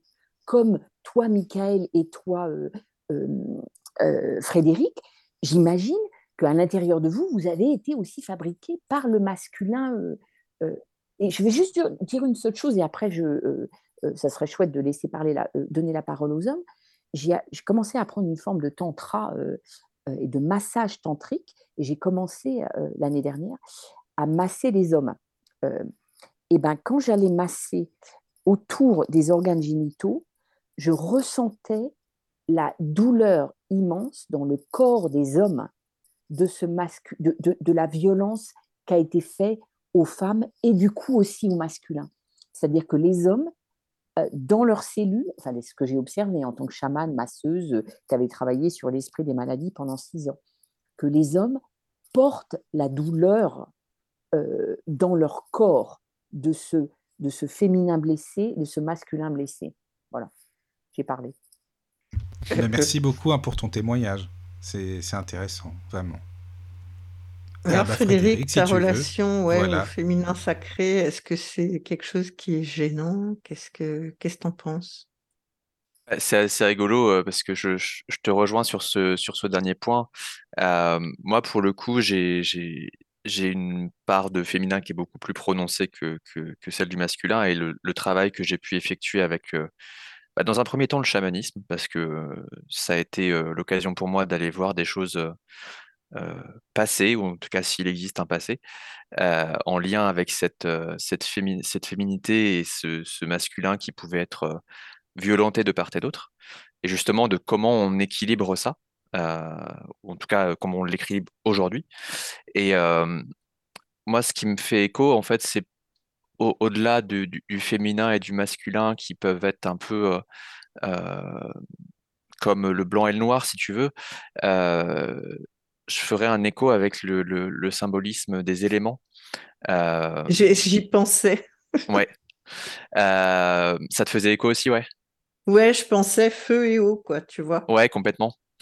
Euh, dans le, dans la symbolique, en fait, alors dans plein de traditions, mais dans la symbolique, en tout cas euh, druidique, le, le feu et l'eau, donc c'est des, des éléments euh, nature opposés qui, qui représentent l'eau et la femme. Euh, Enfin, l'eau et la femme, bien sûr, forcément. Euh, le- la femme et, et- et l'homme. Et on le retrouve aussi avec la terre et l'air, euh, qui sont des, des- des éléments qu'on va retrouver dans la roue des saisons, hein, qu'on parlait tout à l'heure. Et du coup, moi, je, je, je, je parle un peu plus à travers ça, en fait, à travers euh, euh, quatre prismes qui Mm. permettent de, de, de, de voir un petit peu, bah tiens, euh, quel élément me fait un petit peu défaut. Euh, tout à l'heure, euh, on, on évoquait un petit peu nos représentations euh, qu'on a pu faire lors des interviews. Mm, Et mm. euh, c'est ce que je disais à, à Claire-Marie en, en off. Je disais, c'est assez rigolo parce que toi, tu travailles beaucoup avec le feu et Oui. moi, particulièrement, le feu, c'est quelque chose qui me manque. Ouais. Et toi, c'était l'eau qui te manquait, Ouais, ouais, ouais, tout à fait. D'ailleurs, c'est sans doute pour ça que je vais à Glastonbury. Mais c'est intéressant. Très juste. Et justement, bah, moi, son- mon élément, c'est l'eau, tu vois. Donc, euh, Mais est-ce que, par exemple, là, ce qui me vient, Frédéric, c'est, euh, tu vas me dire si ça résonne pour toi, euh, est-ce que justement, comme le masculin a tellement été abusé, que un homme très sensible, c'est difficile pour lui de s'approprier le masculin parce qu'il a tellement été abîmé? De, les, les forces archétypes du masculin, de, donc de, de- peut-être de puissance, de pouvoir, enfin, tu vois. hmm. Euh, bah, tu vois, moi, typiquement, la raison pour laquelle j'ai du mal avec le feu, c'est pour cette raison-là, en fait. C'est que le masculin, euh, la, f- la, la façon dont je l'ai, je l'ai reçu, euh, elle est un petit peu à reconstruire et à reconstruire avec, avec, avec ce que j'en ressens et pas avec ce qu'on, ce qu'on en fait dans le monde. Enfin, en tout cas, dans notre monde actuel. Et du coup, oui, je pense que, je pense qu'en étant sensible de base, enfin, en, en entendant beaucoup de, ça, ça, ça pullule un peu les podcasts justement sur ce, sur ce côté masculin qui a du mal à se trouver. Euh, et je trouve beaucoup d'écho là-dedans. Et c'est vrai que bah, je pense que c'est aussi une question générationnelle. Euh, mais pour le coup, oui, je, je, j'essaie de beaucoup travailler avec le feu parce que euh, cet aspect de puissance, cet aspect de, de, de, de persévérance, il y a, il y a plein de choses derrière tout ça. hein. Euh, cet aspect de responsabilité aussi.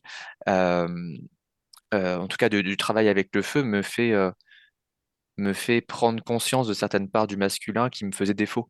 Et, et en tout cas, j'a- j'arrive mieux à le vivre et à le travailler avec, avec ce prisme-là qu'avec quelque chose de, bah, de binaire, en fait, de se dire, bah, tiens, plutôt féminin, plutôt, plutôt masculin, quoi. Mm, mm. Et toi, Michael, Merci. alors qu'est-ce que tu penses Bah, de ça? écoute, moi j'en pense que les féministes ils m'emmerdent bien comme il faut quoi. Ça c'est déjà- moi aussi, moi, Mais moi, vraiment, ça je suis direct, hein, je suis désolé, hein, non, mais non, mais je suis T'as ça raison. d'accord. c'est c'est vraiment le truc qui me casse la tête, mais mais vraiment. Ouais, mais ouais. euh, voilà quoi. Mais c'est en Et ce donc, moment. quel... Non, ça. mais dis-nous, dis-nous un peu plus. C'est quoi l'aspect c'est- Qu'est-ce que tu veux dire? Parce qu'il y en a des tonnes. Oui, il y en a plein. C'est ça. Bah, disons que c'est parce que bah, dans ce cas-là, si elles n'ont pas besoin d'hommes, euh, qu'elles fassent leur vie entre elles, et puis, puis voilà quoi. Enfin, maintenant c'est vraiment, euh, nous on se débrouille toutes seules, euh, on a besoin de personne, les mecs, Ah oui, ils sont tous comme ci, comme ça. les- C'est dans ce sens-là, hein, enfin simplement, hein, c'est pas du tout. euh, au contraire, je veux dire, je pense que nous, on a besoin des femmes et elles, ont besoin de nous. Enfin, je trouve qu'il faudrait un juste équilibre, en, en fin de compte, et que c'est complètement déséquilibré maintenant, hein, que ce soit du côté des femmes ou des hommes. hein, euh, voilà, et je trouve ça dommage, quoi. Plutôt que de trouver des solutions euh, de nous. Enfin, bref, voilà, quoi. C'est, je trouve que c'est pas assez équilibré, et voilà, et c'est bien, comme on dit, de travailler là-dessus. Alors, je sais pas, ce travail, moi, je le connais pas, hein, ça, c'est plus vous qui, qui connaissez ce, ce domaine, mais on en parle beaucoup maintenant. euh, du, dans- il a raison, Fred, tu as raison, dans des podcasts ou autres, du féminin et masculin sacré. Mais est-ce qu'on trouve vraiment des solutions? Non. Est-ce que vraiment on travaille dessus? Et est-ce que si on travaille dessus, on a les bonnes manières de faire ou pas? Ça, ça j'en sais rien. Donc, Bah, je pense que c'est euh, là aussi où, euh, le- le- les- par exemple, il y a ce, comment ça s'appelait, de, de Mankind Project? Il y a beaucoup de, euh, de groupes d'hommes maintenant qui se font, les hommes parlent entre eux de qu'est-ce que ça veut dire d'être homme. Enfin, plus que ça, même, parce que je ne sais pas ce qu'ils font exactement. Mais euh, euh, finalement, un petit peu comme tout à l'heure, Frédéric, tu, tu racontais que la fonction du druide revient, où des petites communautés se forment, etc. Je pense que, que, que tous ces groupes qui se forment et ce développement personnel, il, il est aussi là pour euh, euh, pas juste remettre en question, mais créer des espaces où on pense oui, ensemble. Prendre de coup, si on, euh, conscience, si non, de certaines euh, choses aussi, peut-être, sûrement. euh, bah, si- oui, prendre conscience et du coup se sentir plus, fort, plus fort. en Oui, fait. oui, oui, Euh, c'est ça. si, Bah, euh, fort et libéré, en fait, de Voilà, certaines exactement. choses. Ouais, c'est de ne pas être seul avec, puisque on porte des formes intériorisées depuis des millénaires de ce que, du féminin, du masculin, du... le fait par exemple que les jeunes d'aujourd'hui soient tellement fluides dans leur sexualité. Moi, mes, mes enfants, ils ont des couples ouverts, euh, ils sont euh, homo, euh, machin, enfin, ils font ce qu'ils veulent en fait. Ils, ils- euh, à voile et à vapeur, j'aime bien cette expression. Mais non, mais attends, mais sérieusement, parce que tu Non, sais, ça m'intrigue, excuse-moi, Claire, ce que tu dis, Oui. c'est... Non, mais c'est vrai, et tu sais que j'y pense souvent, et pourquoi, selon toi, pourquoi ce, ce truc Eh de se dire, à bon, mon bah, sens, c'est parce que c'est que il y a une comment dire. alors, je pense qu'il y a plusieurs niveaux. C'est comme ça que je, pense. C'est que euh, il y a une liberté maintenant de questionner les genres et que dans cette liberté vient s'engouffrer des échappements d'âme. C'est-à-dire qu'un adolescent qui avant n'avait pas la liberté de se dire ah bah tiens j'ai envie d'être une fille alors que je suis un garçon, là maintenant il a cette liberté. Donc ça peut avoir un côté pervers, parce que du coup, c'est tellement difficile d'être un être humain et on, traverse tellement de souffrances que se dire Ah, tiens, ce serait pas mal si je, si je change, ça m'évite d'être moi. Donc je pense qu'il y a un petit peu de ça. Mais il n'y a pas que de ça. Ça, c'est le côté, c'est la part d'ombre de, de ce qu'amène cette liberté, à mon sens. Mais dans l'autre, il y a une fluidité dans, la, euh, dans ce que sont les genres. Euh, Moi, ma, ma, ma fille, euh, physiquement, elle est complètement féminine. Bon, elle est, elle est, elle est, elle est, elle est gay, mais elle, va, elle, elle, elle vit avec des hommes aussi, etc. Mais Elle sais, est pas maman, triste, quoi.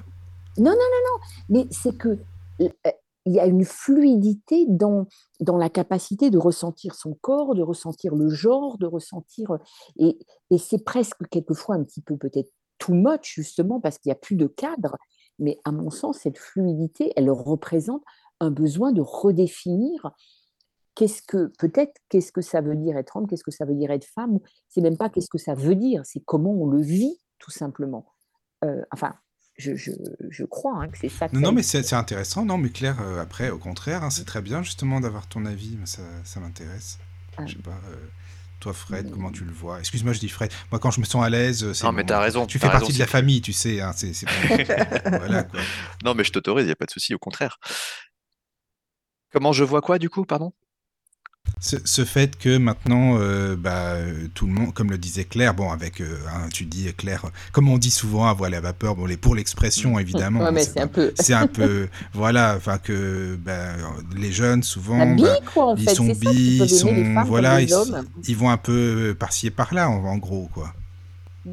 Bah, c'est vrai que j'ai pas. euh, Enfin, j'ai- il y a un saut générationnel par rapport à ma génération. Il y a, beaucoup plus de liberté dans celle qu'il y a aujourd'hui, enfin, après 2000 qu'avant 2000. Euh, et je, suis vraiment à, la ramasse quand je quand je vois ce qui se passe aujourd'hui.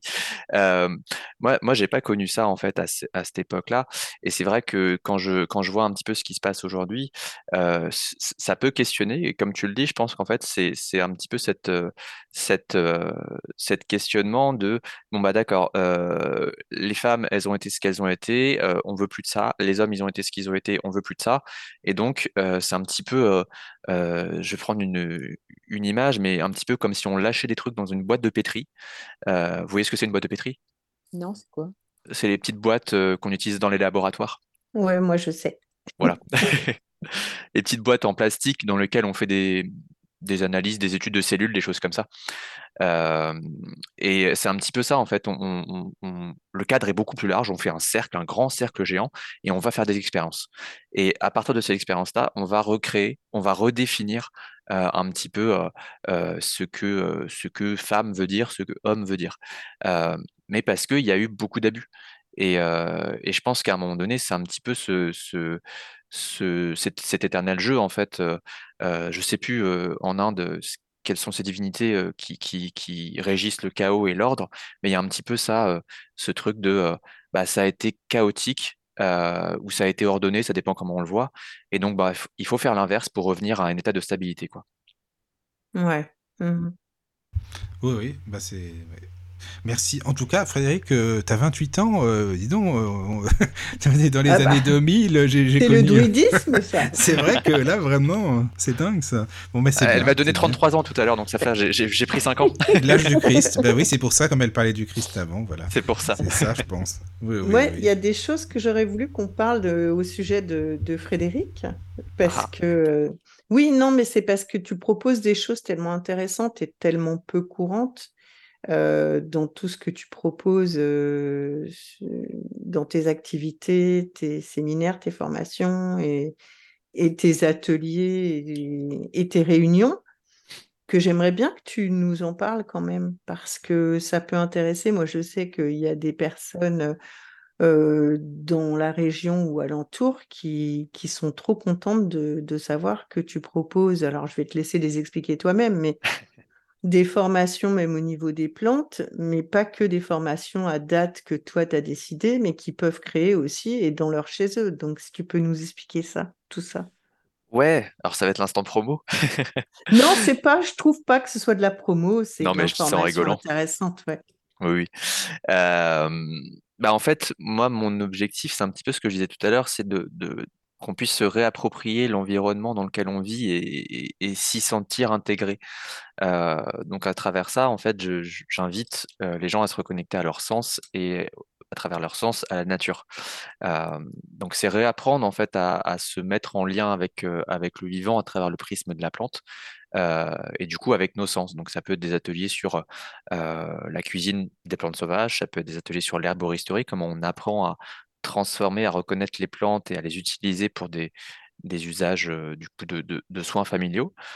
Comment on va pouvoir aussi les utiliser d'un point de vue rituelique, comment on peut s'en servir au quotidien pour des cosmétiques, pour fabriquer ses encens? En fait, c'est tout un panel, moi, qui me, qui m'intéresse et, c'est, c'est la fonction, en fait, ce qu'on va en faire, le, le- le lien, un petit peu ce que je disais tout à l'heure avec la, j'ai oublié son nom, elle, me pardonnera s'il m'écoute, la dame du, du, du Québec qui, euh, qui, qui explique un C'est petit pas peu cette, Caroline Gagnon, par exemple? euh, c'est pas Caroline, non, non, euh, je sais plus son nom. Euh, ça me reviendra, euh, qui, euh, qui disait en effet de, de, de, de vraiment se, se- s'imprégner de la plante sous, tous ces axes. Et moi, c'est ce qui me, c'est ce qui me fait vibrer en fait. Euh, c'est cette reliance euh, à la plante en la mangeant, en, parlant avec elle, en étant à son lien, euh, qui fait qu'à mes yeux, on pourra mieux renouer avec notre environnement et mieux le respecter, mieux faire partie de, de, de- cette intégralité. Et du coup, bah, je propose donc des ateliers, des formations, etc., à la fois sur des dates que, que, que j'ai définies, mais aussi euh, euh, à domicile. Donc moi, je me déplace chez vous. euh, je- j'exerce du coup sur tous les pays de Loire, donc Ouais. Maine-et-Loire, etc. Mais, mais du coup, si on connaît pas les spots près de chez nous, toi, tu les connais, tu les cherches? Je vais les chercher en fait. Grâce à ton de... application magique, là? En fait, j'utilise un truc que beaucoup de gens qui travaillent dans le, dans l'urbanisme utilisent. J'utilise des, des- des outils de cartographie euh, type géoportail et ça me permet moi de faire un petit, euh, un petit état des lieux du terrain, de savoir un peu, euh, tiens, ça c'est plutôt tel type de sol, ça c'est plutôt tel type de, euh, de pluviométrie, c'est plutôt tel type d'environnement qu'il va y avoir là-bas. Donc Ouais. à partir de ça, je sais, comme on est dans la région euh, de, de ce bassin-là, je sais à peu près quelle plante il va y avoir et je fais du repérage.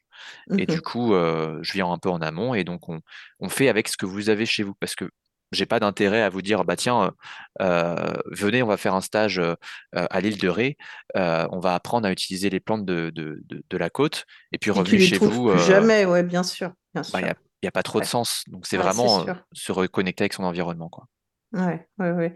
Et toi, tu trouves quoi comme plante autour de toi? ouf là C'est vrai, il y en a tant que ça? bah en fait euh, dans les usages que j'ai pu en trouver j'avais calculé une fois je crois que j'en étais à entre 150 et 200 Ah ouais, c'est bien quand même. Ouais. Et encore, il y y y y a plein de choses que je, que je n'exploite pas. Ou, enfin, exploiter, c'est pas forcément un terme ouais. très juste, mais voilà. Et donc, euh, ouais, et, sur les, les réunions autour euh, de la roue de l'année, euh, tu les fais systématiquement pour les gens?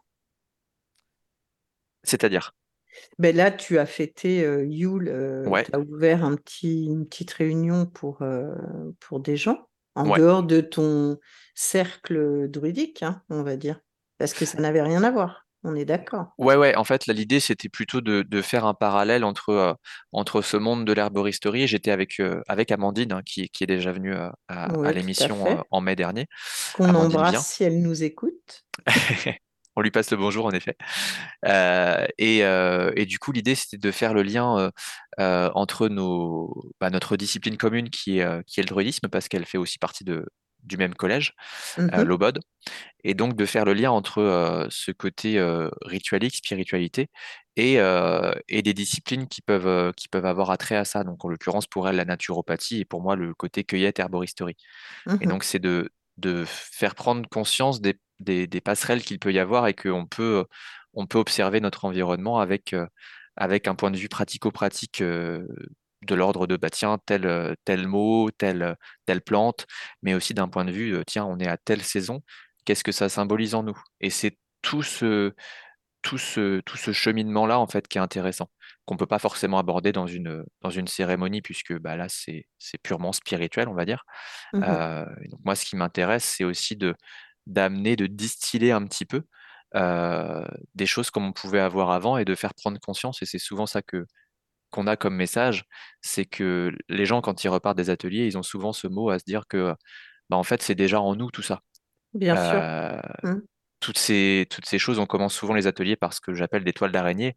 C'est de, de se dire, bon, bah, tiens, on est à telle période, on, on marque un grand mot, on marque le nom de la, de la fête sur, euh, sur une toile, et on Mhm. va tisser des choses ensemble. Et on se Mhm. rend compte que, bah, en réalité, euh, tout ça, on le sait déjà, mais on ne le fait plus parce que c'est, euh, en ce moment, c'est Noël, donc ça va être l'effervescence des, des réjouissances familiales, la dinde et tout ça. Mais qu'est-ce que ça symbolise, en fait? Mhm. Oui, c'est ça, tu leur redonnes un petit peu des repères sur euh, les anciennes traditions et la similitude avec les traditions d'aujourd'hui. Ouais, complètement. Bah, on a fait, par exemple, on a fait euh, une chose avec un, un druide là, local, on a fait une, une fête d'Halloween Mhm. euh, dans un château où il y avait euh, la quête des bonbons, etc. Mais en Mhm. parallèle de ça, on proposait, bah tiens, qu'est-ce que ça veut dire en fait? Ouais, ouais. Oui, d'ailleurs, euh, Halloween, euh, c'est fêté vers chez toi, Claire-Marie, j'imagine. Oh, oui, les Anglais, ouais. Mm. Un Et euh, est-ce qu'ils font euh, Samhain en quelque sorte? Est-ce qu'ils font la fête de la Samin? Je sais pas comment le dire pour tout le monde, mais Pas, pas à Londres et tout ça, mais oui, dans les, euh, euh, en Cornouailles, enfin dans des pays plus, euh, euh, bah, plus celtiques, quelque ouais. part, où euh, on, on va. euh, mm, mm. Et toi, tu fêtes ce type de célébration, Pas beaucoup, en fait. Pas beaucoup, non. D'accord. Oui, c'est pas une nécessité pour toi, quoi. Mm. Ouais. Et dans les plantes qu'on te demande le plus, Frédéric, c'est quoi finalement? Parce que toi, tu travailles, tu disais, avec des restaurateurs, avec des, des, euh, des herboristes. Ouais. Et euh, Alors cette année, ça, ça dépend vraiment des années. Cette Mhm. année, euh, c'est assez curieux parce que tu vois, je faisais le. C'est marrant que tu me poses cette question. Je faisais le bilan tout à l'heure des plantes qui avaient été commandées cette année. Et ça dépend vraiment des années, mais cette année, ça a été plutôt une année particulière pour les plantes de la femme, en l'occurrence. D'accord. Euh, je pense à l'aquilée et au trèfle, tu vois, Mhm. D'accord.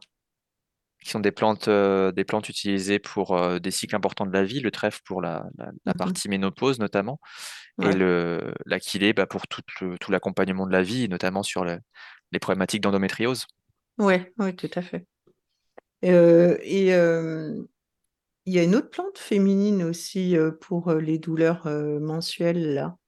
Je pensais au nombril de Vénus, mais c'est pas du tout celui-là. Elle ressemble un peu. Euh, alors attends, ça Et c'est pas l'aquilée. Ouais. Non, c'est l'alchimie. Oui, voilà, c'est ça, tout à fait, c'est celle que je cherchais. Euh, ouais, ok. Et euh, et t'as remarqué qu'il y a des années où, par exemple, on va se dire la kélidoine, tu vois, tu la vois partout et tu sens que c'est elle, ou la valériane, tu sens que c'est elle qui prime cette année-là. Qu'il y a une multitude, tu sais, il y en a plus certaines années, quoi. Ouais, bah tu vois, je- ça, là, ce qui me fait, ce qui me vient maintenant, c'est le millepertuis, une plante qui est Ouais, très ah, utilisée ça, pour, je euh, l'adore. Ouais, ouais. voilà, Euh, pour beaucoup de choses, hein, mais notamment, enfin, si on s'en, si on s'en tient à l'herboristerie, le côté de dépression. Euh, et tu vois, je l'ai vu beaucoup, euh, beaucoup arriver euh, dans les moments où on en manquait le plus de soleil, euh, les moments où on avait un peu peur, où on avait, euh, on avait des Ouais, difficultés à voir un peu le jour. Bah, les moments Covid, c'était une année où il y avait beaucoup de millepertuis, ouais. ouais, c'est marrant. Il y a une question pour toi de la part de Mika. Ouais. Le Enfin, chanteur? bon. Oui, il est venu Il, il est de. Londres. Il est là exprès. T'as vu ça un peu? Alors, je vais le dire sans l'accent. Donc, il dit, peut-on utiliser une plante dans un rituel pour résoudre un problème? Alors, c'est une question assez vague, donc je vais répondre oui. Euh, ouais, alors bah oui, en soi, euh, tu vois, moi, sur les, sur les tisanes que je vends, j'écris toujours derrière, euh, j'in- j'invite à une méditation guidée, Hmm, euh, une tisane guidée, c'est-à-dire euh, de laisser la plante vous imprégner de son essence, de, de- d'aller voir un petit peu à quoi elle ressemble si vous la connaissez pas. Alors moi, je vends les plantes à l'état entier, donc on voit à peu près à quoi elles ressemblent. et, et de vous laisser vous guider en fait dans l'environnement de la plante et dans ce qu'elle a à vous transmettre. Parce que tu, l'évoquais tout à l'heure, Marie, quand tu, quand tu as une, une personne qui vient te voir, tu l'écoutes. Tu l'écoutes pour mieux comprendre ce qu'elle a à te dire et, mieux savoir où tu vas cheminer avec elle. Bah, une plante, c'est pareil en fait. J'expliquais tout à l'heure que j'avais pas de différenciation entre un être humain et une plante. Moi, je les vois comme des amis à qui je vais demander un, un coup de main. Donc, euh, déjà, on leur verse de l'eau chaude dessus, donc c'est un peu brusque. Ouais. Euh, ou on les met dans l'alcool, alors c'est encore pire. Euh, dans l'idée, en fait, c'est de, de se dire, bon, bah, tiens, je, on m'a dit ou je sais que j'ai besoin de telle plante pour telle problématique, et bah, je vais me dire, OK, je, je vais poser la question à la plante, je vais lui dire, bah, est-ce que je peux t'utiliser? Si oui, comment? Et qu'est-ce que tu vas m'apprendre? Qu'est-ce que tu vas me, qu'est-ce que tu veux m'enseigner? Et donc ça peut être, ça peut se prendre sous plein de, formes différentes. L'idée, c'est toujours de s'informer un minimum sur la façon et sur les, contre-indications, toujours est-il, de la plante, parce qu'on peut toujours faire des, erreurs et des plantes qui sont, qui sont assez néfastes, justement. Mais, mais dans un rituel, on peut tout à fait avoir, avoir des, des- réponses à ces problématiques. Je pense à, c'est Elliot Cohen, je crois, qui a écrit un livre bah, là-dessus. tiens, j'y pensais à la seconde. Il faut que je lui dise euh, le Plant Spirit Medicine. Vous êtes bien connectés. C'est Il n'a pas été traduit en français, ce livre? Si, si, il a été traduit en français. Je l'ai sous, je l'ai quasiment à côté de moi. Ah, je savais. Et- mais c'est drôle. À la seconde, je me dis, tiens, il faut que je lui... Ah, c'est drôle. Ah, si, il, est mag- il est très beau, ce livre. ouais. Mm. Ouais. Bah, si, si, si Mika, ça t'intéresse, tu peux, euh, tu peux aller consulter cet ouvrage. Il est assez intéressant, en effet. Il s'appelle comment en, en français, Plant Spirit Medicine? Je crois que c'est euh, soigner. Faudra que je le prenne.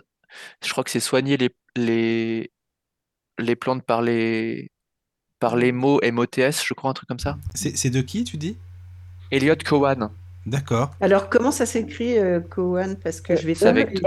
L-I-O-2-T. T, je crois, et Cohen, c'est C-O. Ah, Cohen. Ok, d'accord. C-O-W-A-N. Ouais. Ah oui, t'as raison, Ah. raison, t'as raison. Ah d'accord. Non mais c'est bien de le dire sur le chat. Oui, comme parce ça, que je me disais- Oui, oui. Ouais, ouais. mm. Euh, et lui, il a allié l'acupuncture. Et d'ailleurs, c'est un chaman Hushuel. D'ailleurs, Frédéric, tu disais, tu fais pas de chamanisme, mais c'est c'est des mots en fait. Parce que Oui. ce travail de travailler avec les esprits, Mais des c'est plantes, ça. mais avec la ça. subtilité que tu fais, voilà, c'est donc euh, euh, il y a une forme de chamanisme qui t'appelle pas, mais ça c'est du chamanisme subtil, hein. Mm, Oui, oui, absolument. C'est des- c'est une histoire de mots, hein, comme tu le dis. Voilà. Mm, mm. Euh, C'est soigné avec l'esprit des plantes, je crois. Ah voilà. D'accord. Et par contre, euh, Frédéric, tu, tu, tu, tu, tu lèves un drapeau là par rapport à l'alcool sur les plantes, mais comment faire une alcoolature sans ça? Euh, par rapport au fait que ça les brusque, tu veux dire? Oui, oui, parce qu'il n'y a pas tellement d'autres solutions pour éclater les capsules, quoi, tu Ah non, mais je, je suis d'accord, mais je disais ça en rigolant, si tu veux. Ah Euh, oui, oui, non, t'inquiète pas. Euh, Il y a, il y a plein, en fait, il y a, y a, y toujours besoin de passer par, par un solvant. Et du Mm. coup, alors, oui et non, parce que tu as des, t'as par exemple Stéphane Boistard, euh, qui est un praticien de gémothérapie. Euh, lui, il pratique un petit peu maintenant, à l'instar de, euh, du docteur Bach, d'Edward Bach. Ouais. Il ne récolte plus les bourgeons en fait. Il va mettre son, son récipient en dessous et il va capter l'énergie du bourgeon plus que le bourgeon physiquement lui-même. Euh, donc c'est une, c'est une possibilité. Euh, ça travaille sur des sphères un peu plus subtiles pour le coup. Euh, mais euh, mais d'un point de vue très pragmatique en herboristerie, non, tu passes toujours par, par, par cette, par cette Oui, phase par avec par l'alcool, par l'huile, par etc. Oui. Ça n'empêche pas par contre d'en parler. Oui, tout à fait, ça je suis d'accord avec toi.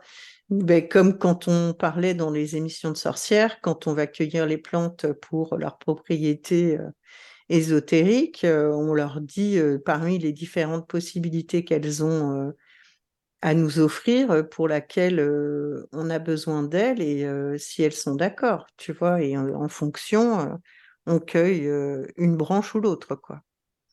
Ouais, absolument. Bah, c'est, tout ce travail-là, en fait. Et on peut aller très subtilement à des heures précises récolter. Moi, je sais que je me, pour la récolte classique en herboristerie, ce que je, ce que je vends, en fait, pour le coup, moi, je demande euh, au lieu et à la plante si j'ai le droit de récolter.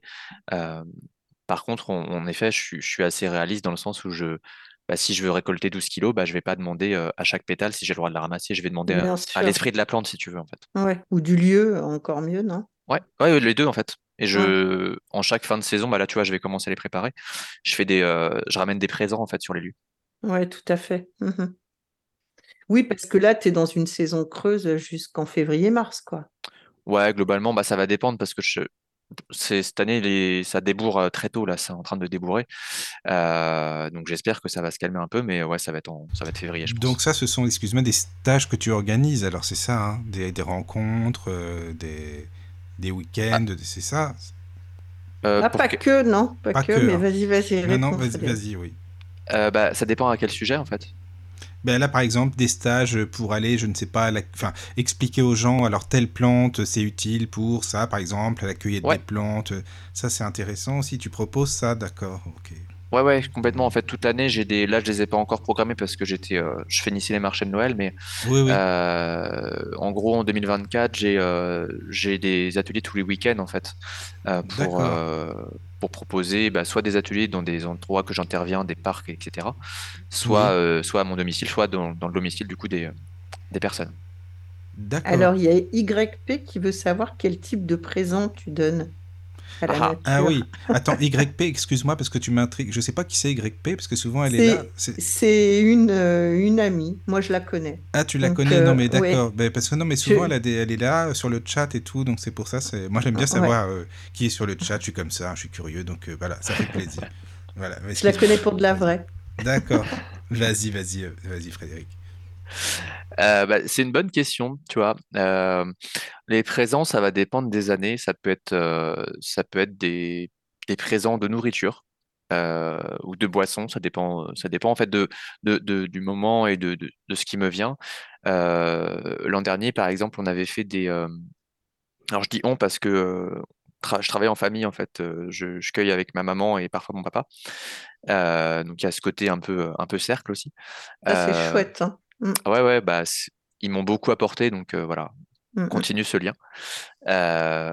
et du coup, c'est des l'an dernier, on avait fait des genres de petits, comme des sortes de petites boules, un peu comme on peut trouver dans dans les rituels de Yule, des petites boules tressées en, en saule avec un, peu de, un peu de branchage autour. Et à l'intérieur, on avait mis des présents pour les oiseaux, de, mmh, la nourriture. Ouais, c'est très sympa. Et, donc, nécessaire on va en plus. Ouais. ouais, complètement. En fait, on mmh. fait ça entre, ouais, on fait ça souvent au mois de janvier. Un petit peu, tu sais, comme les, les cartes de vœux. Oui, c'est ça. Mmh à nous, on apporte des, des présents à la nature qui nous en a beaucoup donné dans l'année. Est-ce que tu, Vas-y. Vas-y, non, non, mais excuse-moi parce que euh, en fait j'ai toujours une question. Tu connais Opakiona dans quasiment toutes les émissions? Parce que pour moi c'est super super important. Euh, je voulais savoir si ce serait organisable ou non, euh, pas forcément à l'accueil des plantes parce que j'imagine que c'est compliqué, mais certains stages pour les personnes non voyantes. Enfin, tu vois, Opakiona je demande souvent parce que je trouve que c'est important quand même quoi. Enfin, bah, je pense qu'il le savent. vous le savez, moi je suis non voyant donc c'est vrai que j'aime bien savoir ce qui est possible ou non pour nous. Enfin, autant donné que si j'ai des invités, c'est bien aussi de savoir ce que je pourrais, ce qu'ils peuvent me proposer. Voilà, c'est pour ça. Bah, euh, écoute, euh, ouais, en fait, j'ai des outils. J'ai par exemple un outil qui me permet de, de capter les signaux électriques d'une plante et de le transformer en son. Ah, mais c'est bien ça. Euh, c'est un outil que ah j'utilise beaucoup depuis cette année-là. et j'ai une, c'est assez rigolo parce que tout à l'heure, il y a une personne qui m'a envoyé un message. J'ai vu apparaître un truc sur le téléphone au loin. une naturopathe qui, avec qui je travaille, qui, qui parle. alors, pour le coup, c'est LSF, mais elle est, elle est spécialisée dans les, dans les dans ces problématiques-là. Et euh, c'est quelque chose que j'aimerais beaucoup faire, ouais, d'organiser des stages et des ah, ateliers pour, euh, mm. pour d'autres sens. Mais en tout cas, c'est pour ça, parce que moi, ça m'intéresse. Donc, euh, voilà, c'était juste pour savoir si tu pourrais organiser au cas où, si tu as déjà fait. Donc, et eh ben, complètement. Merci pour ta réponse. Euh, et toi, euh, Claire, qu'est-ce que tu en penses, Claire-Marie, tout ça, justement, pour que ce soit accessible aussi, certaines choses pour... Bah, c'est intéressant que tu mentionnes ça aussi, parce que souvent, quand on fait des voyages chamaniques, quelquefois, surtout en Occident, on est un petit peu focalisé sur l'idée d'image mais voilà, c'est ça. Que, l'information vient que sous forme d'image. Oui, oui. Euh, donc, du coup, euh, euh, au contraire, le, un peu comme je dis, on voit, on voit bien qu'avec les, yeux de l'intérieur, en fait, et que ça pourrait être. J'ai jamais particulièrement pensé, je suis entre les deux pays, machin, mais justement de travailler différemment et, et d'aller travailler avec des non-voyants qui vont avoir des sens kinesthésiques, auditifs, euh, euh, beaucoup plus sensibles. et ça pourrait être bien sûr fascinant. Parce que ça peut être une expérience pour, pour les non-voyants, donc nous, dont je fais partie, et puis pour vous, justement, parce que ça peut bien être sûr, sympa. Tout à fait, complètement. C'est un échange, quoi. Oui, tout à fait. Mm. Mm. Donc voilà, bah, merci pour la réponse, c'était ma question. Bah, Opakiona, désolé, je te, laisse, je te laisse poser ta question. Ben moi, tu sais comment je fais, hein, elle s'est envolée, j'ai oublié. Ah, mais ça va revenir, alors ça va revenir. Y a oui, pas oui, de ça reviendra. Moi, je suis tellement naturelle que non, non, mais pas écrite, de, elle reviendra plus tard. Ça va aller, oui. En tout cas, merci les amis aussi pour vos, vos messages sur le chat, euh, l'interaction qu'on a, c'est génial. Voilà, c'est très bien. Il y a YP qui dit par rapport à ce que tu expliquais, Frédéric, sur ce que tu arrives à enregistrer, le chant des fleurs. Oui, c'est ça. Bah, c'est le. Alors, on appelle ça le chant. En fait, c'est un un moyen de capter, c'est un petit peu comme un électrocardiogramme en fait. Mmh. Donc on va capter des, signaux électriques et on va le transformer en, son. Moi, ce qui m'intéresse là-dedans, c'est le travail de, de comment dire, comment il s'appelle, Jean Toby, qui est en France. c'est un moyen de faire passer des messages à des personnes qui euh, qui auraient peut-être pas le, la curiosité euh, d'aller euh, d'aller voir. Euh, ça peut être par des écoles, par des. Je le fais souvent aussi avec des des résidences seniors. Et en fait, ça permet de, à travers un outil qui est totalement scientifique, de redonner de la poésie. Et je trouve ça mmh. hyper intéressant de, de, justement de pouvoir utiliser quelque chose qui, qui, paraît ne pas être poétique, même si ça peut l'être, euh, d'avoir un truc très artificialisé, de pouvoir se dire, bah, en fait, euh, la technologie, la science, quand c'est, ça peut aussi être mis à cet là enfin à, cette, à cet effort-là en fait, à redonner du, de la beauté, euh, de la beauté au monde. Je trouve ça assez chouette en fait. Ah, c'est Ouais, intéressant. c'est vrai. Oui, oui. Et Bon, le cri de la mandragore. Ah oui, alors voilà. C'est vrai. Non, mais c'est vrai que j'y pensais là depuis tout à l'heure à ça, ce fameux soi-disant cri. euh, voilà quoi. Hein c'est intéressant. Qu'est-ce que tu en penses, toi, Frédéric, alors La fameuse mandragore? Ça mériterait une émission d'ailleurs, tiens. La mandragore, ouais. Bah, j'ai un, un- une personne que j'ai rencontrée euh, de façon assez euh, magique sur euh, un atelier historique euh, qui, qui doit m'en ramener. Donc, je, je, je j'ai très hâte de pouvoir travailler avec. C'est une plante assez mystérieuse, mais pour, le, pour en revenir à ce, à ce fameux cri, en fait, cet outil-là, il permet aussi de déceler des, des choses qu'on ne comprend pas dans le végétal. Alors, on peut le comprendre de nos points de vue directement, puisqu'on travaille avec aussi le, le, le, le sensible, mais dans un contexte un peu plus euh, pragmatique et cartésien dans nos mondes actuels, euh, on a, ça, ça permet aussi de prendre conscience parfois de la, de la souffrance que peut avoir une plante qu'on qu'on qu'on remarque pas forcément, mais ça permet de mettre en, en sens euh, quelque chose de, de- d'invisible, en fait, de mettre audible quelque chose qu'on ne, qu'on ne parvient pas à voir parce qu'on est limité par nos sens humains, quoi. Ah non, Oui, c'est oui. super chouette. hein. c'est bien ça, Mm, mm. oui. Ah oui. Euh, oui, Opaquenet, tu Par voulais co- dire Oui, je voulais dire que comme euh, Claire-Marie doit se lever très tôt demain matin, va falloir Oui. quand même qu'on se dise tous au revoir, même si on pourrait encore euh, en parler pendant trois heures, je pense. Oui, c'est vrai que j'avais pas vu l'heure passer. Toi, Frédéric, t'es fatigué aussi Tu vas aller te coucher aussi Euh, je pense, mais euh, je t'avoue que là, je, là, je suis dans, dans, dans le bain, donc ça va. Ah oui, non, ben moi aussi, mais sinon on peut continuer un peu, il n'y a pas de souci, hein, si ça vous va. D'accord. euh, Bon, bah voilà. écoute, Claire-Marie, si tu veux nous, nous quitter. Mais Claire, je te remercie beaucoup. Non, parce que souvent dans les libres antennes ou autres, ben on peut, celui qui veut rester, il reste, celui qui. Bon, on fait une petite pause Ouais, musicale, aller. les amis. On fait une là, pause. sens que je dois. euh, Oui, alors que les auditeurs. Oui. restent en ligne, on fait une petite pause petite musicale et on continue avec Frédéric. Et voilà, exactement, c'est pour ça. Allez, à tout de suite, les amis. La radio du Lotus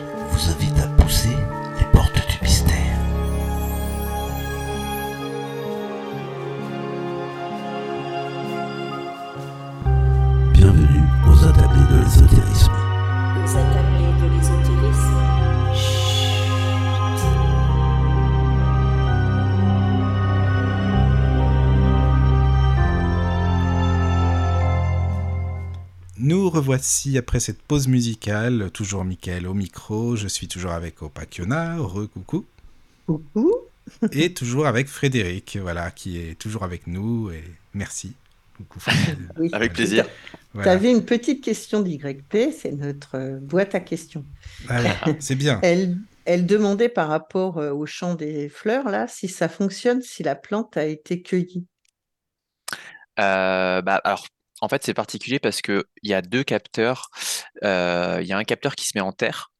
Euh, faut voir ça un petit peu comme des pinces croco qu'on met sur une voiture. Euh, donc, en gros, il y a un capteur qui se met en terre et il y a un capteur qui se met sur une feuille ou une fleur. C'est souvent une feuille. Et du coup, euh, ça capte une différence de signal électrique. Donc, quand la plante elle est coupée, bah, c'est un petit peu comme si vous branchiez quelque chose. Je sais pas si vous vous faites amputer d'un. Alors, c'est c'est trivial, mais si vous faites amputer d'un membre, bah, il n'y a plus de signal électrique qui passe, ou alors pendant un très court instant. Donc, il n'y Ouais. aura pas de, il aura pas de signal en effet. Ouais, ouais. Mhm. D'accord. Alors, Euh, Mickaël, tu avais des questions? Oh oui, non, je, je allais dire s'il y a d'autres questions sur le chat, n'hésitez pas. non, hein. là, non, ça non. va pour Non, non, d'accord. Non, mais en fait, moi, mes questions, c'était, c'est-à-dire que tout ce que tu expliques, Frédéric, ça m'intéresse et ça me paraît, enfin, mystérieux. En fait, c'est pas mystérieux pour Opakiona, c'est pas mystérieux euh, pour euh, les auditeurs, mais c'est-à-dire que pour moi, c'est assez abstrait. Je sais pas comment expliquer euh, Opakiona, tu connais, enfin. Bah comment- oui, quand t'as Ouais, pas la vue, c'est sûr que s'imaginer certaines choses, Voilà, c'est ça, quoi. Bah oui, ça. bien sûr. Tu vois, quand tu parles de telle plante, la forme de la plante, euh, les vibrations, ça je peux essayer d'imaginer un petit peu, mais tu vois, les odeurs, ça m'intéresserait de, de toucher les plantes, de, euh, de sentir telle plante à telle odeur ou non, telle forme. C'est vraiment, euh, ça, moi, ça m'intrigue en fait, tu vois, c'est pour ça. Ah ben ça, Ouais, bah. déjà, dans les formes, excuse-moi Frédéric, Vas-y, je, vas-y. je me suis prise pour toi. Non, non, mais vas-y. Dans les formes, c'est vrai que tu as, certains feuillages de, de plantes qui sont euh, très, très, euh, je pense à la kélidoine spécialement, Ah oui, Frédéric, qui sont très reconnaissables de par... euh, elles ont des formes, tu vois, un peu particulières. Ou euh, le toucher de l'aquilée, justement, les petites feuilles du, de l'aquilée millefeuille, on l'appelle. Oui. C'est tout, tout doux, tout mignon. Enfin, tu vois. C'est ce que j'allais te dire, la matière, ouais, ça doit être aussi particulier. Je, je sais pas. euh, ouais. Va- Vas-y, Frédéric, oui. reprends ton rôle et je garde le mien.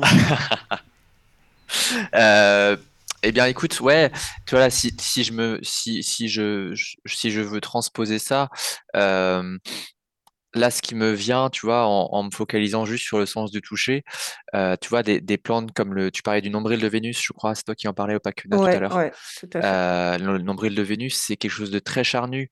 Euh, tu vois la sensation d'un oignon que tu as dans une main, et ben il y a un petit peu ce côté-là avec un côté très juteux à l'intérieur, un côté un petit peu mou, comme si tu comme si tu croquais dans une feuille de salade un peu molle.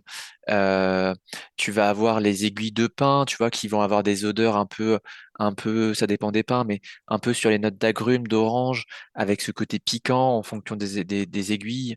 Euh, et en même temps, il y, a un côté un peu glauque qui fait que quand tu passes ta main dessus, c'est très doux. Mm. Euh, tu as des feuilles, des feuilles hyper douces. euh, je pense aux, aux oreilles de, aux oreilles d'ours. Euh, Ouais. Ou les feuilles de violette aussi, qui sont douces. Ouais. Le, le noisetier, le tilleul, il a des petits poils en dessous au, au niveau des aisselles. Euh, et c'est, en fait, c'est tout ça. Et, et- et c'est vrai que on, les, les- les- ce- on, on a l'habitude de, de, de- de se focaliser sur le sens de la vision, mais en fait, ce qui est, ce qui est hyper intéressant, c'est de les sentir par d'autres, par d'autres biais, tu vois. Mm. Et euh, Oui, voilà, c'est ça. Non, mais franchement, Fred, moi, je, je t'assure, hein, ça m'intéresse euh, de, de tester tout ça, euh, d'essayer, vraiment. Je suis curieux. C'est, c'est, ça serait une belle expérience, quoi, voilà. Mais ça. par contre, t'es loin, quoi. Mais oui, c'est ce que j'allais. C'est ça le problème, c'est ce que j'allais dire, quoi. C'est vrai que c'est pas. Moi, je suis en Normandie, donc c'est vrai que c'est pas à côté. bah, Euh, après, ça peut s'organiser. Enfin, moi, je serais, euh, moi, je serais ravi, tu vois. J'ai, j'ai, t'as, t'as dû le comprendre hein, par, par mon parcours. J'ai, j'ai fait Oui, beaucoup de choses et je, je suis très curieux. Donc, euh, j'aimerais beaucoup, en fait. C'est vrai que c'est un truc que j'ai jamais fait, mais D'accord. Euh, et ça m'intéresserait ouais, de, de pouvoir euh, le vivre complètement différemment et de d'avoir aussi euh, votre, vos sensations Oui. qui, euh, qui seront complètement différentes des miennes. Euh, mais du coup, de faire des passerelles, en fait, Voilà, et c'est de, ça. de faire découvrir ce monde-là à, à travers le vôtre, ça serait hyper Oui. chouette. Ah, c'est génial. Enfin, en tout cas, voilà, avec plaisir, quoi. Vraiment. Bon, ah, voilà. Est-ce que À tu as fait des, conférences, par exemple, qu'on peut écouter, ou des, des petits, oui, des séminaires, des conférences euh Alors, euh, j'en ai fait il y a quelques temps. Euh, qu'est-ce qui avait été enregistré? Je dois avoir sur mon site, je crois que j'ai deux, euh, deux interviews qui ont été enregistrées euh, par des, par une amie et par une, une, une connaissance que j'ai eue. Euh, après, j'ai fait quelques vidéos sur YouTube à un moment donné parce que voilà, je voulais tenter l'expérience. Euh, mais c'est vrai que, alors j'essaie d'être présent sur les réseaux, mais je j'ai pas le réflexe de m'enregistrer ou de me prendre en photo, donc Oui, oui, je Donc, comprends. euh, Ça, c'est autre chose. C'est vrai que c'est la... c'est pas simple d'y penser quand même comme ça, quoi. Voilà. Oui, oui. Ouais, puis j'ai. Mm. C'est vrai que c'est un truc que je m'étais dit pendant un temps, peut-être avec ce, ce côté. euh, euh, le confinement qu'il y a eu, je m'étais peut-être dit pendant un temps de faire des, des choses en ligne, mais j'aime vraiment le, le, le, le contexte de, de- d'authenticité de- du réel Ah, bah, et du, de l'instant, quoi. C'est sûr. Mm. Mais Ouais. est-ce que tu dis facilement, si on te demande de ce que tu fais, est-ce que tu peux dire facilement, bah, je suis druide, ou je... Enfin, voilà, tu en parles facilement quand même? Ouais, j'ai aucun souci là-dessus, en fait. Oui, ça va. Euh, après, c'est vrai qu'il y a des gens qui sont un peu plus, euh, euh, un peu plus méfiants et ça Oui, peut se oui. comprendre. hein. Il y a des, il y a des Mhm. endroits du, du globe qui sont un peu, un peu réticents vis-à-vis de ça. Moi, je pense que, enfin, à mes yeux, en tout cas, j'ai, je, j'ai pas envie de m'en cacher. Euh, après, je vais pas forcément le crier sur les toits, si tu veux. Mais euh, Oui. si on me pose des questions, bah, c'est, je suis assez spontané, donc je vais en parler. D'accord. Euh, et je vais l'aborder dans certains ateliers quand je sens que les gens sont, sont réceptifs à ça, quoi. Oui. Non, mais c'est bien ça. Et est-ce que tu te dis euh, sorcier ou non? Pas du tout. Alors, j'ai- tu vois, il y, a, c'est un, c'est un questionnement que j'ai eu il y a quelques temps. Il y a une, une définition de la sorcellerie qui m'avait bien plu parce qu'il y a, il y a plein de notions derrière tout ça. Euh, il y a un- un- une œuvre de fiction qui, euh, qui faisait le parallèle entre les magiciens et les sorciers Oui. et qui disait que les magiciens, ils étaient plutôt dans l'ordre de euh, un petit peu des hackers. Ils allaient euh, hacker les, les lois pour euh, essayer de passer à travers. Et, euh, et les sorciers, ils avaient tendance à utiliser euh, et, à- et à faire avec les esprits environnants pour, pour euh, modifier certaines choses. Et si on met cette définition-là sur le sorcier, Mhm. euh, je pourrais m'y reconnaître. Mais alors attends, c'est c'est qui, excuse-moi, le- la personne qui a écrit euh, cette fiction? Euh, c'est un, un manga, c'est euh, comment ça s'appelle? Ah d'accord, c'est un manga. Ouais, euh, qui est très euh, orienté sur le sur le monde de la de la sorcellerie. Enfin, c'est une personne qui, la personne qui a écrit ça a fait beaucoup de, de recherches sur le, enfin, elle a une bibliographie assez importante. Oui, oui. Euh, comment ça s'appelle? Bah, tu vas Euh, retrouver, t'inquiète pas, hein, ouais. c'était juste au cas où, quoi. Bah, alors, c'est intéressant, oui, ta définition. Moi, j'avais beau- beaucoup entendu parler aussi, euh, t'as dû l'en- enfin, en entendre parler au Pakena, euh, que le, magi... le magicien, Mais non, mais c'est ça, c'est la même chose. c'est ouais, la... Oui, c'est Mm. la... oui, mais justement, non, mais que le magicien, le mage serait plus du côté lumineux et le sorcier du côté sombre. Non, ça mais ça, c'est de la. Enfin, je vais dire ce que j'en pense Mais vas-y, euh, mais on est là pour brutalement, c'est de la connerie. Voilà, bon, Mais- bah, voilà. Non, mais comme ça, c'est clair, comme ça, au Mais moins. on euh, revient à ce qu'on avait expliqué quand il y avait euh, mon... Enfin bref, je sais même plus comment elle s'appelle. Euh, quand on avait fait mon émission là sur mon livre. Ah oui, oui, c'est vrai, oui. Oui. Donc euh, le- les mages sont euh, ceux qui mettent pas les mains dans le cambouis mais qui réfléchissent, ce sont des grands penseurs. Oui, Et, euh, et les sorciers, eux, c'est euh, ils sont plus proches de la terre et de l'esprit des plantes et des, de l'univers, quoi. ils se mettent, euh, voilà, ils, ils bossent, quoi. Voilà, eux, c'est des vraies mains dans le cambouis, tu Mhm. vois. D'accord. Ouais, je rejoins, je rejoins complètement cette définition. Et, et dans ce cas-là, oui, je peux, je- bah, si on doit mettre un, un nom dessus, oui, ça, ça me, ça pourrait me Ça te correspondre. va, ouais. quoi. D'accord. Ouais. Mhm. Non, mais c'est ouais, c'est intéressant tout ça parce que d'avoir les vos, vos définitions, comment vous voyez aussi, euh, bah là bon, euh, on parle des druides, mais ça peut être la magie, la sorcellerie ou autre, hein, puisque finalement, euh, je pense que tout se recoupe, voilà. Donc, bah, tout à fait, tout à fait. mais oui, oui, oui.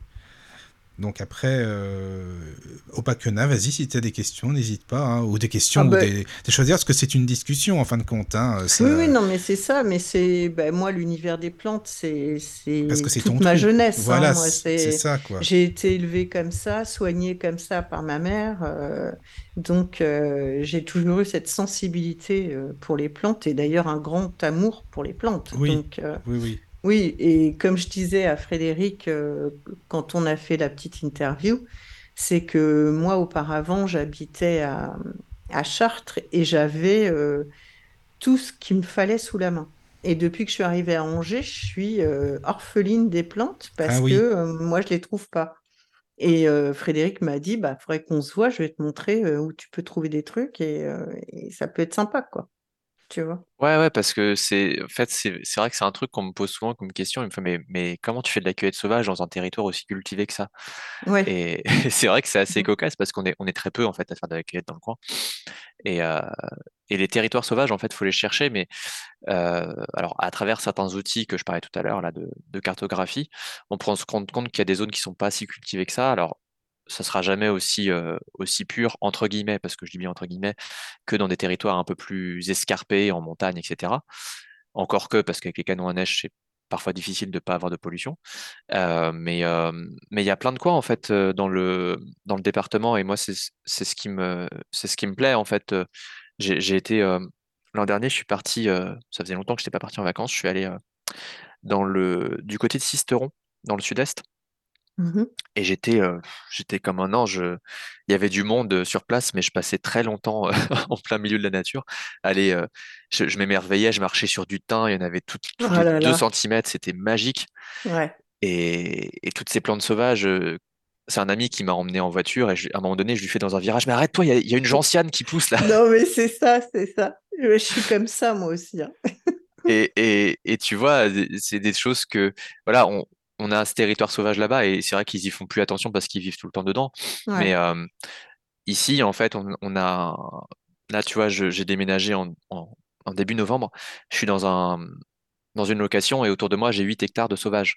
Et, euh, Mhm.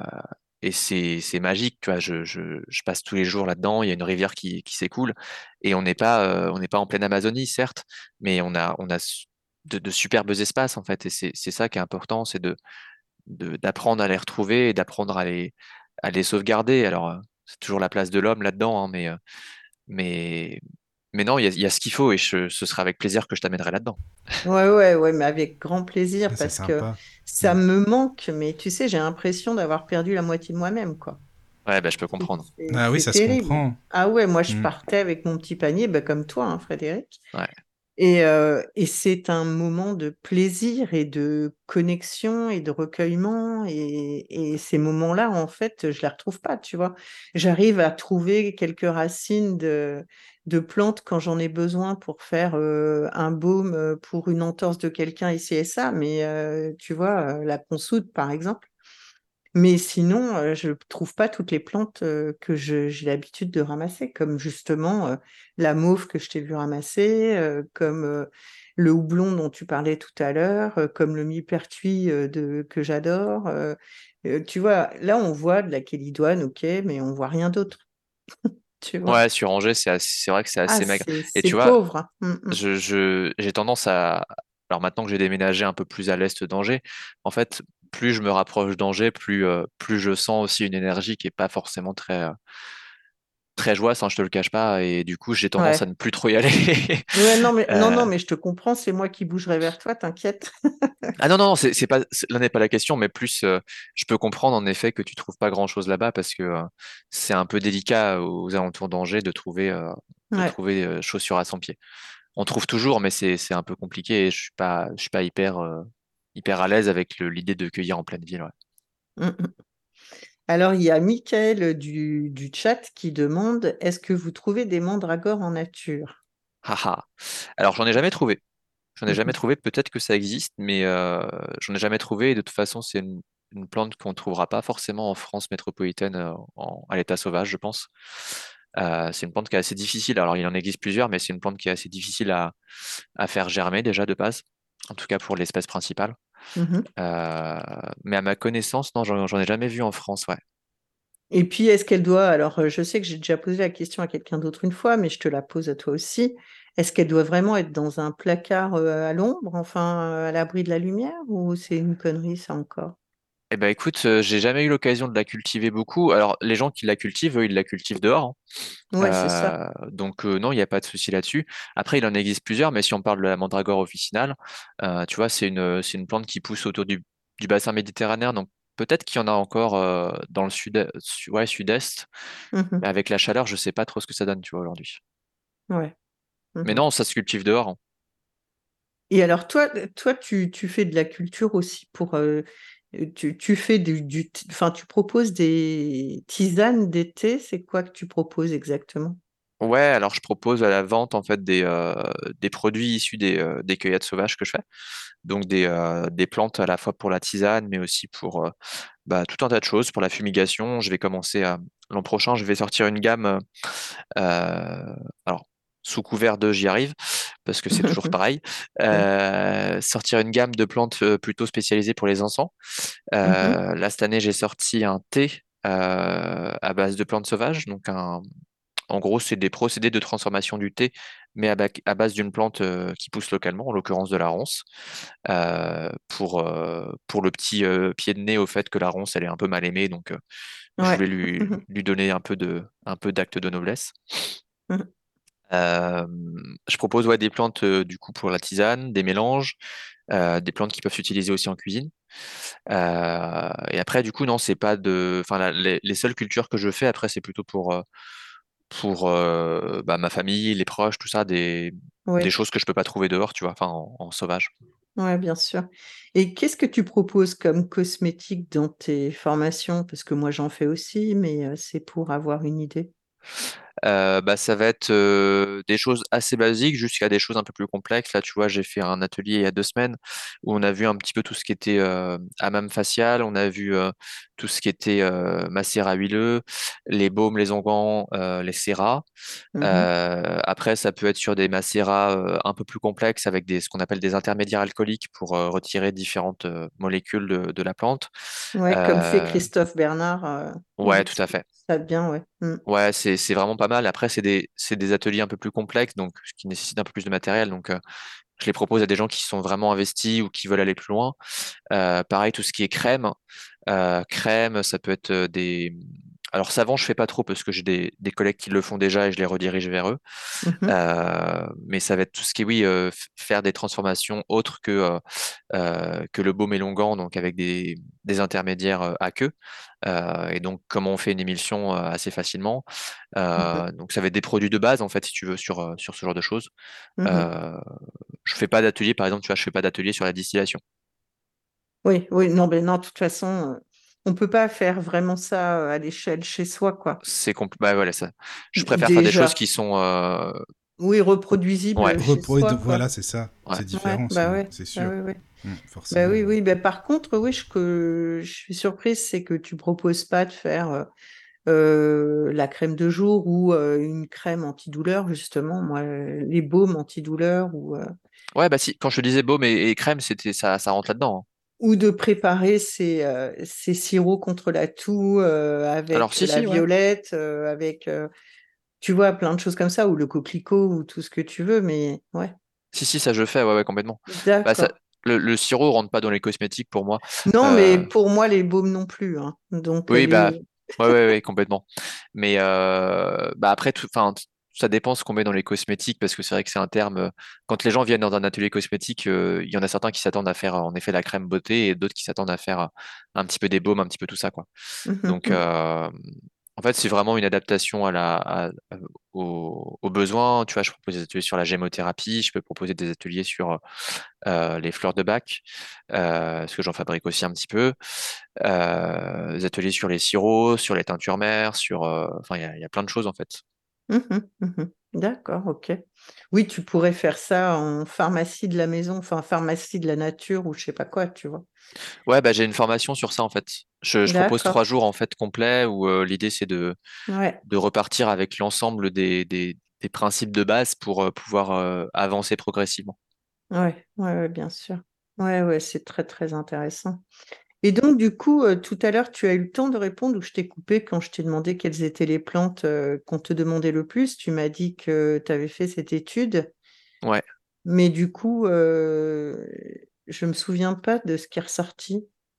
Alors cette année, je te disais, c'était le, il y avait eu beaucoup de trèfles. Ah oui. trèfles et achillées, c'était les plantes de la femme. Ah oui, c'est ça. Ouais, Oui, c'est ouais. ça, c'est ça. Et là-dessus, je t'ai parlé de, de la, L'alchimie. de... Voilà, c'est ça. Ouais. C'est pour ça. Je savais bien que je t'avais coupé. Mais, mais ouais, ok, d'accord. Bon. Et donc, alors, tes, tes contacts acheteurs, c'est, euh, tu as aussi des boutiques qui peuvent vendre euh, les plantes conditionnées sous d'autres grammages, etc. Ouais, bah tu vois, j'ai des, euh, j'ai des clients sur Paris qui, eux, sont, sont revendeurs et en fait, ils font de la tisane euh, façonnée. Donc, c'est des tisanes, euh, ce qu'on appelle communément en tige, où en fait, la tige va servir de support un peu comme une infusette, mais sans avoir le packaging de l'infusette, où la plante, elle est entière et donc on va l'infuser un peu comme un, comme une branche. Ça se fait beaucoup dans les pays, euh, les pays turcs. Mhm. Et euh, du coup, bah, je, en fonction des demandes, là pour eux, bah, tu vois, je fais le- la cueillette, le séchage, le conditionnement. Et donc, euh, je leur fournis le produit fini. Je fais, je fais ça à certaines boutiques, ouais, quand ils ont des demandes particulières, ou ça peut être des laboratoires des fois. Mais moi, ce qui m'intéresse, en fait, c'est de, c'est pas tant la cueillette, parce qu'il y a des, y a des demandes, euh, il pourrait y en avoir beaucoup, mais c'est plus euh, le, comment dire, le cheminement, ce qu'il va y avoir derrière. Euh, tu vois, j'ai, je sais plus c'était l'an dernier ou il y a deux ans, il y a un laboratoire qui m'a dit, bah nous, il nous faut de la pâquerette, il nous faut tant de kilos pour tel prix. Du coup, j'ai fait, bah d'accord, mais si je fais ça, ça veut dire que j'y vais, je prends une faux, je rase tout un champ. Ouais, c'est ça, c'est adieu les pâquerettes, quoi. Donc certes, c'est une ressource qui a euh, en suffisance, mais euh, moi, ce qui m'importe, c'est l'éthique, en fait. Mm, mm, mm. Euh, ça pourrait être, enfin, j'ai, des collègues qui m'ont raconté des trucs au niveau de la, de la récolte de certaines plantes dans des pays où c'était protégé, mais c'était un peu limite et donc ça passait. Et en effet, il y a des déboires de, de, de récolte. La, la, la ressource, c'est un truc qu'on qu'on parle de plus en plus maintenant, mais là, il y a de plus en plus de gens qui se mettent à la cueillette dans différents endroits du monde et, et c'est hyper important de, de faire attention à ça parce que euh, c'est un, truc là, il y a, il y a des, des livres qui sont sortis récemment sur ce sujet. euh, Mm. euh, j'ai plus le nom, comment elle s'appelle cette dame, euh, qui a fait un ouvrage sur consommer en gros éco-responsable la phytothérapie. Euh, c'est un médecin qui a fait le tour de, de- de- du monde et qui a expliqué, bah tiens, dans tel pays, euh, ils ont tellement ramassé la plante qu'aujourd'hui, euh, c'était dans les pays du Maghreb, ils sont obligés de ramasser le thym avec une pince à piler tellement il pousse bas, Oh la vache. Ah ouais. Pour la... En fait, ils l'ont ramassé énormément pour le, pour le, l'aromathérapie, pour l'huile essentielle. Mhm. Ce qui fait qu'au final, aujourd'hui, les populations locales n'ont même plus de quoi se payer euh, Ouais. leurs propres remèdes et donc ils sont obligés d'aller dans des hôpitaux pour essayer de se faire soigner par des médicaments qu'ils n'ont non plus pas, le, pas la possibilité d'acheter, quoi. Ouais, ouais, non, mais c'est c'est fou, quoi. de- Mais c'est, tu vois, c'est comme pour l'ail des ours. Je, je- Ouais. C'est une plante Ah que j'aime beaucoup. t'en avais parlé, je crois. Oui, oui, j'en Oui, parle tout le temps bien, de l'ail oui. des Oui, ours, oui. mais bon, maintenant je sais que je peux en trouver à Nantes, donc ça va. S'il y a plus près, tu me diras, Frédéric. Je te dirais, je te dirais. Ouais, super. Mais l'ail des ours, si tu cueilles avant qu'il y ait le bulbe, bah déjà, tu n'auras jamais le bulbe, tu n'auras jamais la fleur et tu n'auras jamais les graines. Ouais. Donc, euh, ok, les feuilles se consomment, mais si tu laisses une partie de plante aller jusqu'à grainer, au moins, tu sais qu'elle va se renouveler, quoi. Alors, de, de, bon, normalement, quand il y a de l'ail des ours, il y en a beaucoup. Mais si tout le monde arrache avec les racines, bah, il n'y aura plus de plantes au bout d'un moment. Bah, en fait, c'est la problématique. Et euh, là, tu, évoques un sujet en plus qui est double parce que euh, des ours, ça fait l'objet aussi du déboisement, en fait. Euh, la gestion forestière en France, elle est, en, faisant un euphémisme, désastreuse. Euh, et du coup, bah, ne serait-ce que ça, plus le réchauffement climatique et le fait que euh, des ours, en fait, il peut pas pousser en, il peut pas pousser en lisière de forêt. Il est obligé de Mm. pousser dans des, dans des forêts un peu avancées et dans Dans les près 100, sous-bois, quoi. Ouais, ouais, ouais, ouais, ouais. 100, 150 mètres. Ouais. Et en fait, il va rentrer en concurrence avec d'autres plantes qui, euh, qui, avec les conditions climatiques actuelles et le, les plantations qu'il y a, euh, bah, déjà son territoire se réduit, mais en plus, on, bah, c'est un peu comme, euh, je vais faire des parallèles avec le monde de la faune, mais avec les sangliers qui, qui se retrouvent dans nos, dans nos jardins parce qu'ils n'ont plus assez d'espace, en fait. Mhm. Donc, Alors, t'as- euh, Tu as des petites questions, je suis désolée de vas-y, t'interrompre. vas-y, vas-y. Alors, euh, il y a Michael du chat qui demande l'utilisation des plantes n'est-elle pas réglementée par la pharmacie? Donc, je te laisse répondre. Euh, on fait par, ouais, on va faire par étapes. Alors, euh, absolument. Euh, l'utilisation des plantes, en fait, elle est régie par, euh, par le code de la pharmacie. En gros, on a un certain nombre de plantes qu'on a le droit d'utiliser euh, hors liste. En fait, il y a deux listes. Il y a la liste A et la liste B. Il y a un- une liste qui est sous monopole pharmaceutique euh, et une liste qui, qui est dégagée de ce monopole. Ouais, qu'on appelle les, les- les plantes libérées. Ouais. c'est ça. Donc, on est à 149 de mémoire aujourd'hui, puisqu'il y en a une qui a été libérée récemment. Mhm. Euh, de mémoire, c'est le bleuet, je crois. Ah, super, Euh, super. Ouais, enfin une plante, une, une plante inoffensive qu'on a libérée. Ouais, ouais, nos, nos yeux seront très contents. Euh, et, euh, et donc en fait, en parallèle de ça, viennent se mettre plein de lois différentes.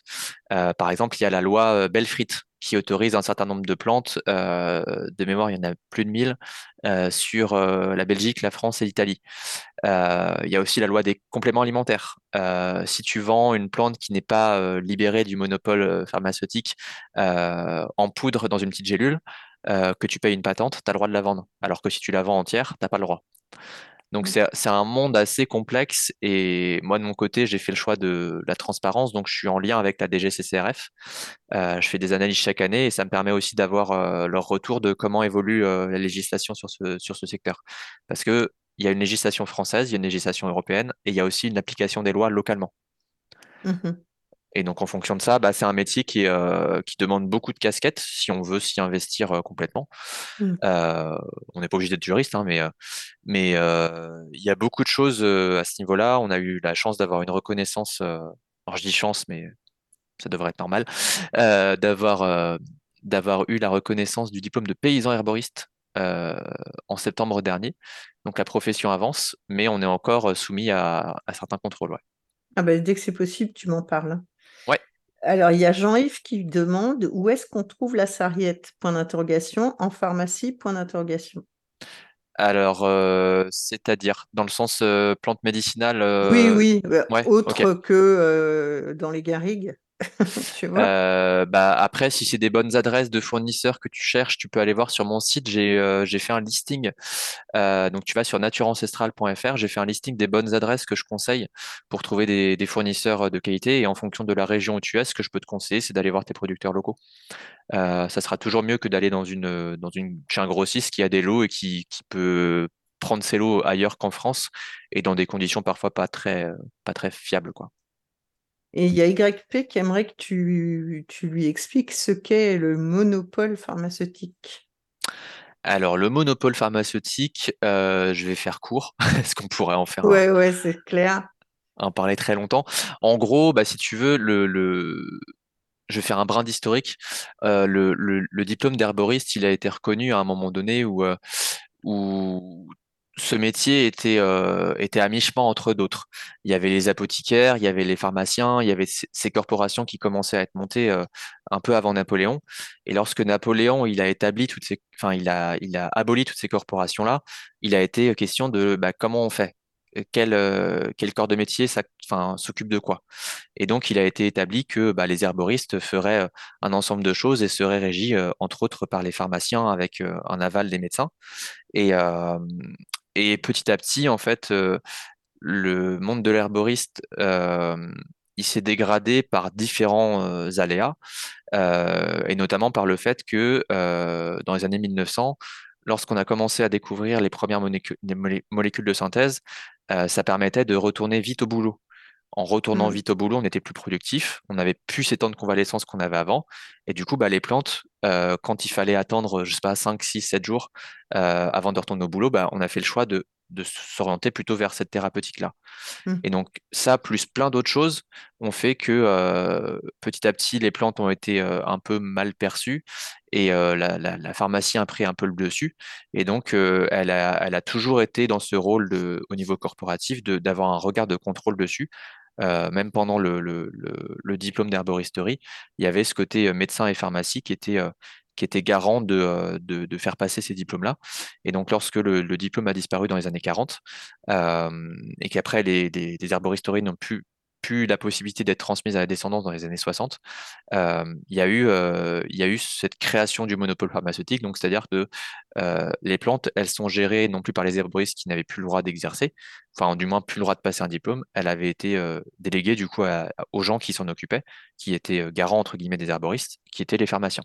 Oui, mais est-ce que tu sais le nombre d'heures sur les plantes Oui, oui, les je sais. pharmaciens? Ah non, je suis, je suis bien C'est d'accord. Je... dérisoire, quoi. C'est Alors, dérisoire. Les, les pharmaciens aujourd'hui, alors je discute euh, chaque année avec des, des- des jeunes qui sont en études, euh, les pharmaciens, euh, ça décline petit à petit. Il y en a qui font plus d'heures, mais en, en off. Euh, en myco, je sais qu'ils avaient une trentaine d'heures en mycologie. Euh, en plantes médicinales, ils en ont une cinquantaine, je crois. Ouais, mais c'est ça. Puis après, mais ils sont même pas tous intéressés. Tu vois, Ouais. ça les saoule en fait. Bah oui, Et oui, puis, et puis tu parles de mycologie, ok, mais maintenant, est-ce qu'on peut encore aller voir avec, absolument euh, pas.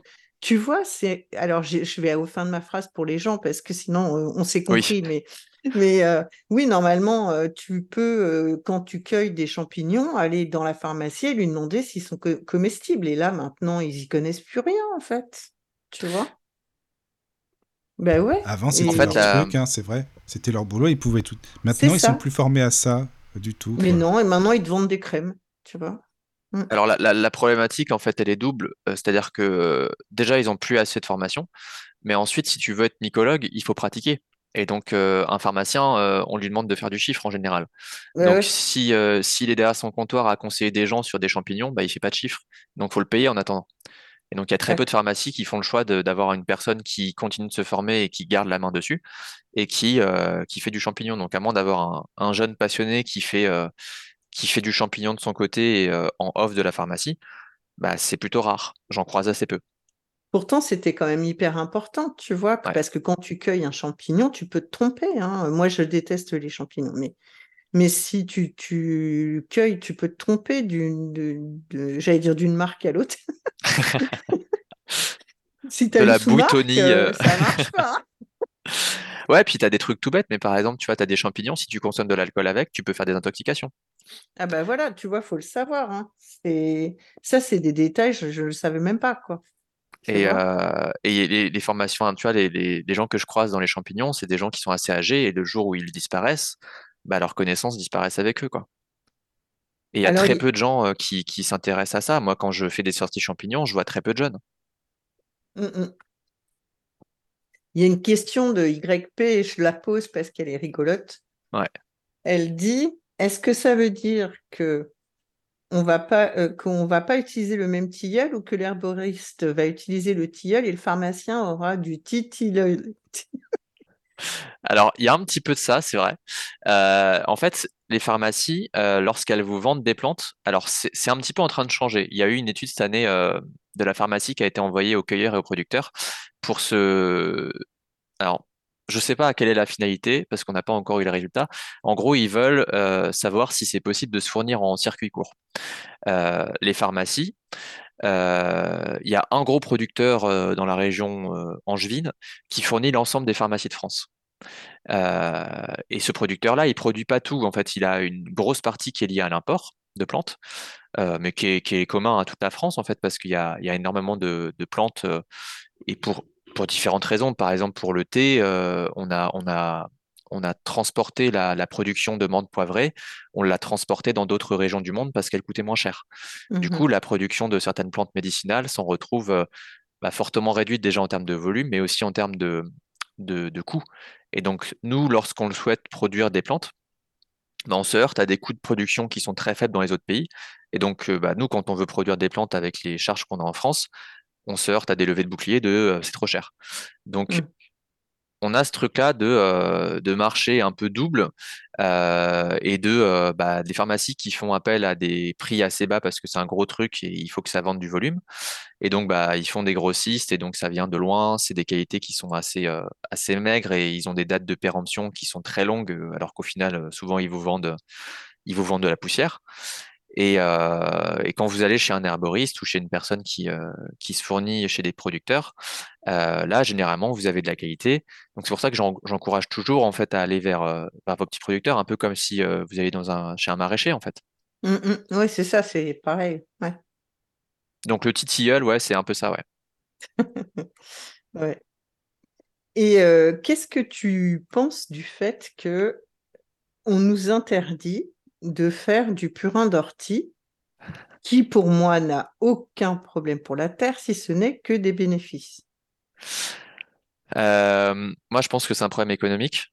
Bah oui, euh, comme pour beaucoup de choses. Après, ça ne veut pas dire que, euh, en fait, moi, pour, pour moi, euh, toute question est bonne à prendre. Elle est bonne à prendre dans le sens où elle peut nous questionner sur si je mets du purin d'ortie non dilué tous les jours dans mon terrain, peut-être qu'il va y avoir des problèmes au bout d'un moment.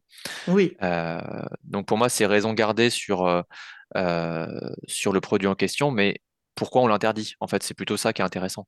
Est-ce qu'on l'interdit parce qu'il y a une toxicité? Est-ce qu'il est vraiment néfaste? Ou est-ce qu'on l'interdit pour des raisons économiques, auquel cas on, on vous le dira pas généralement, bah oui. mais, euh, mais c'est plutôt ça en fait qu'il faut questionner. C'est est-ce que cette interdiction, elle est logique? Ou est-ce que c'est une interdiction euh, de marché? Ouais, économique euh, Ouais. pour les produits les plus moches, quoi. Mm, mm. Ouais, et dans ces cas-là, en fait, euh, moi, c'est ce que j'ai toujours dit à mes, à mes stagiaires. Alors, euh, on va faire passer pour un hors-la-loi, mais euh, euh, il faut plutôt, enfin, à, à mes yeux, il est plus intelligent de respecter les lois de la nature que les lois humaines. Bah bien sûr. C'est que des mots sur un bout de papier. hein.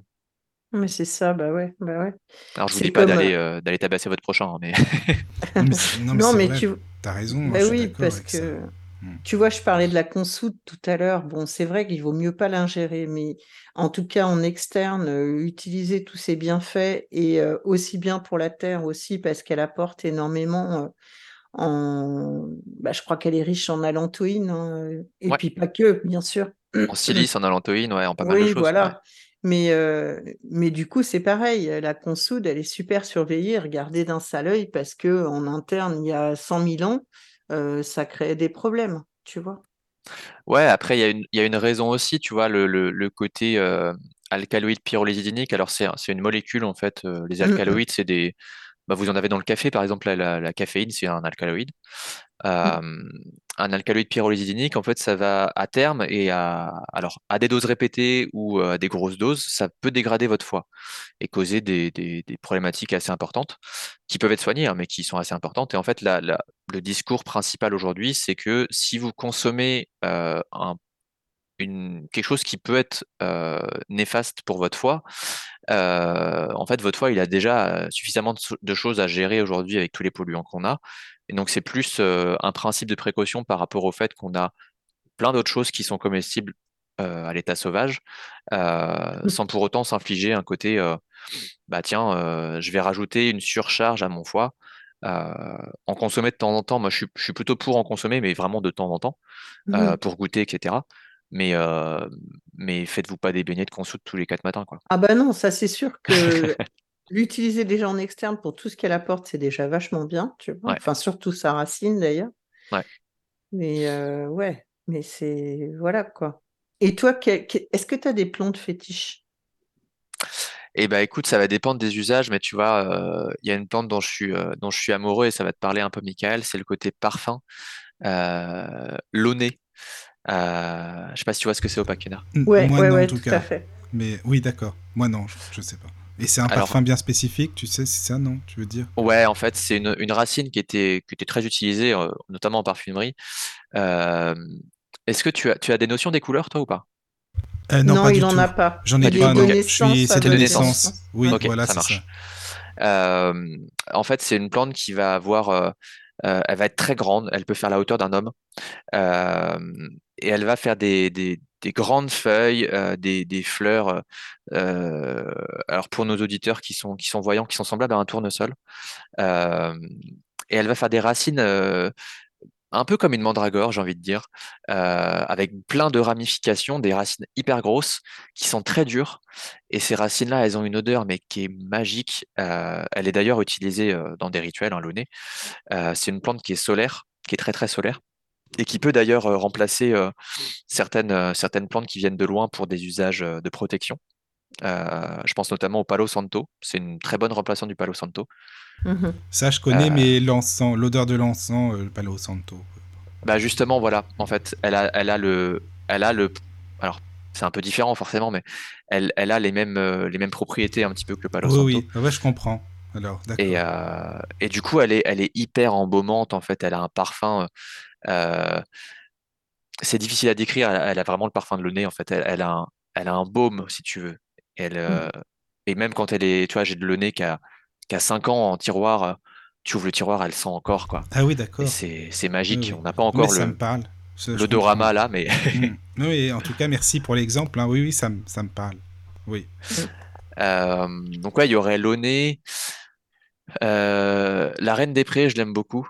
Une plante qui est toute délicate, qui pousse pas très loin de chez moi, là où je suis d'ailleurs, qui est utilisée sur les inflammations, que j'aime beaucoup utiliser en cuisine aussi, qui a un goût un petit peu de vanille. Euh, c'est de cette plante qui est tirée euh, notamment le, la molécule qui a servi de base à, l'aspirine. Ouais. Euh, et puis, qu'est-ce que je pourrais te citer en troisième plante? L'angélique. Ah l'angélique, j'aime beaucoup l'angélique. Une plante mm. terrestre aussi. Mm. Les, bâtons d'angélique, pour ceux qui connaissent, les petits bâtons verts là qu'on voit dans les magasins qui servent à faire les, les galettes charentaises notamment. Ouais. Oui, qui sont translucides et tout ça, une fois cuit, c'est très joli.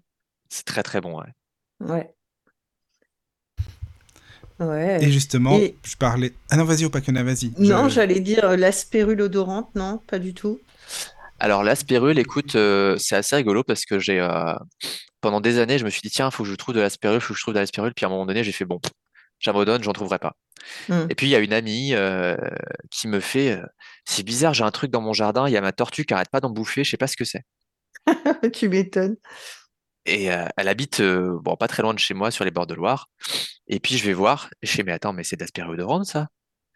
Et c'était une amie de l'Est de la France qui lui avait donné. Et elle en avait mis un coin en, pleine nature, et puis elle en avait mis chez elle. Et depuis, je sais qu'il y a de odorante là-bas, et j'en ai, j'en ai exporté un petit peu dans mon jardin. Donc elle pousse bien. Elle pousse mmh. bien. Euh, elle est délicate à sécher, la spirule. Je l'aime beaucoup. Euh, moi qui ne peux pas consommer de vanille parce que j'ai des petits soucis digestifs ah. avec, euh, elle peut remplacer facilement la vanille. Ouais.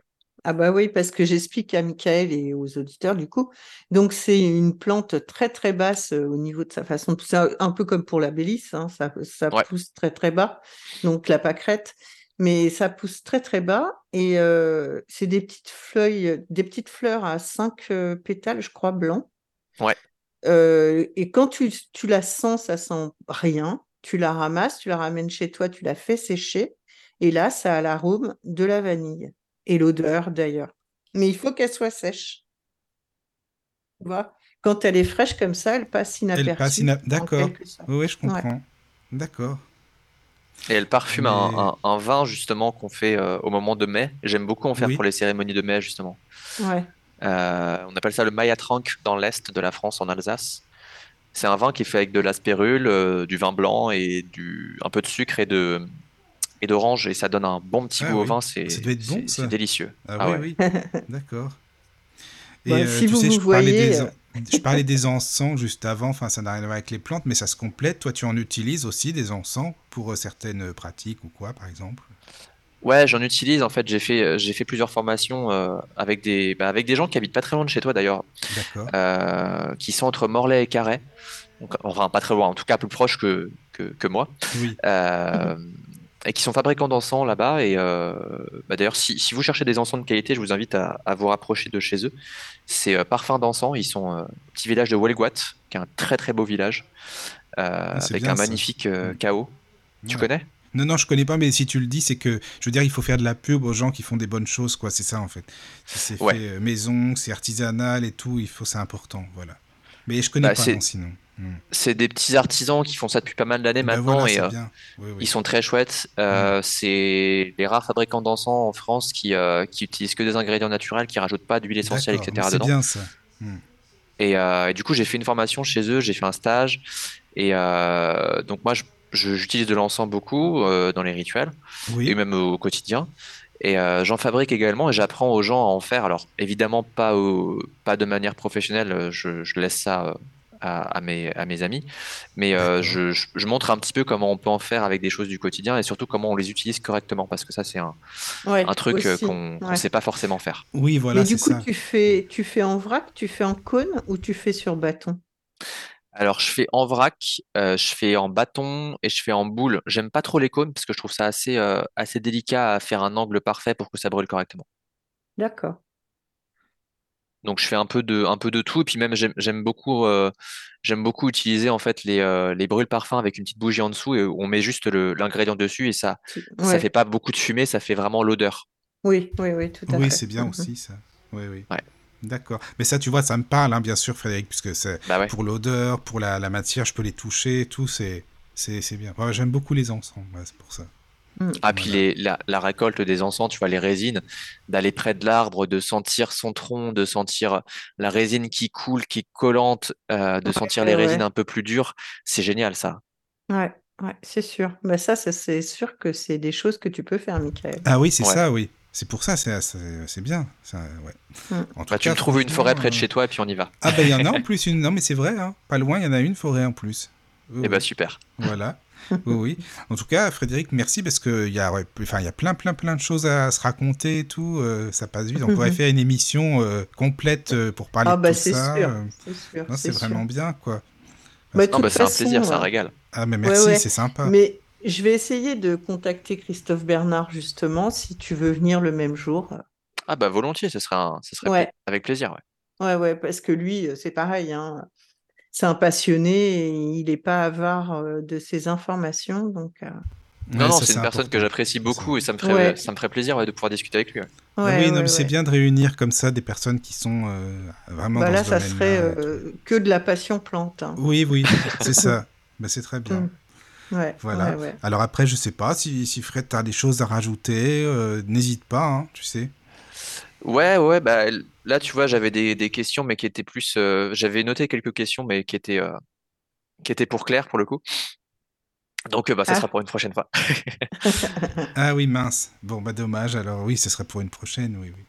Non, je me demandais en fait comment. euh, parce qu'on on parlait un petit peu justement de son, de son approche, de, de, de, sa, de son questionnement par rapport euh, à ce côté cercle, un petit peu, euh, de, de, de, de trouver des gens avec qui elle pourrait faire des choses et de, de, de sa place de, de, chaman. Et je me posais justement la, la, le point de vue en fait des différents pays où elle avait pu aller. euh, quel est le ressenti un petit peu des différents endroits par rapport à ce, à ces médecines-là en fait?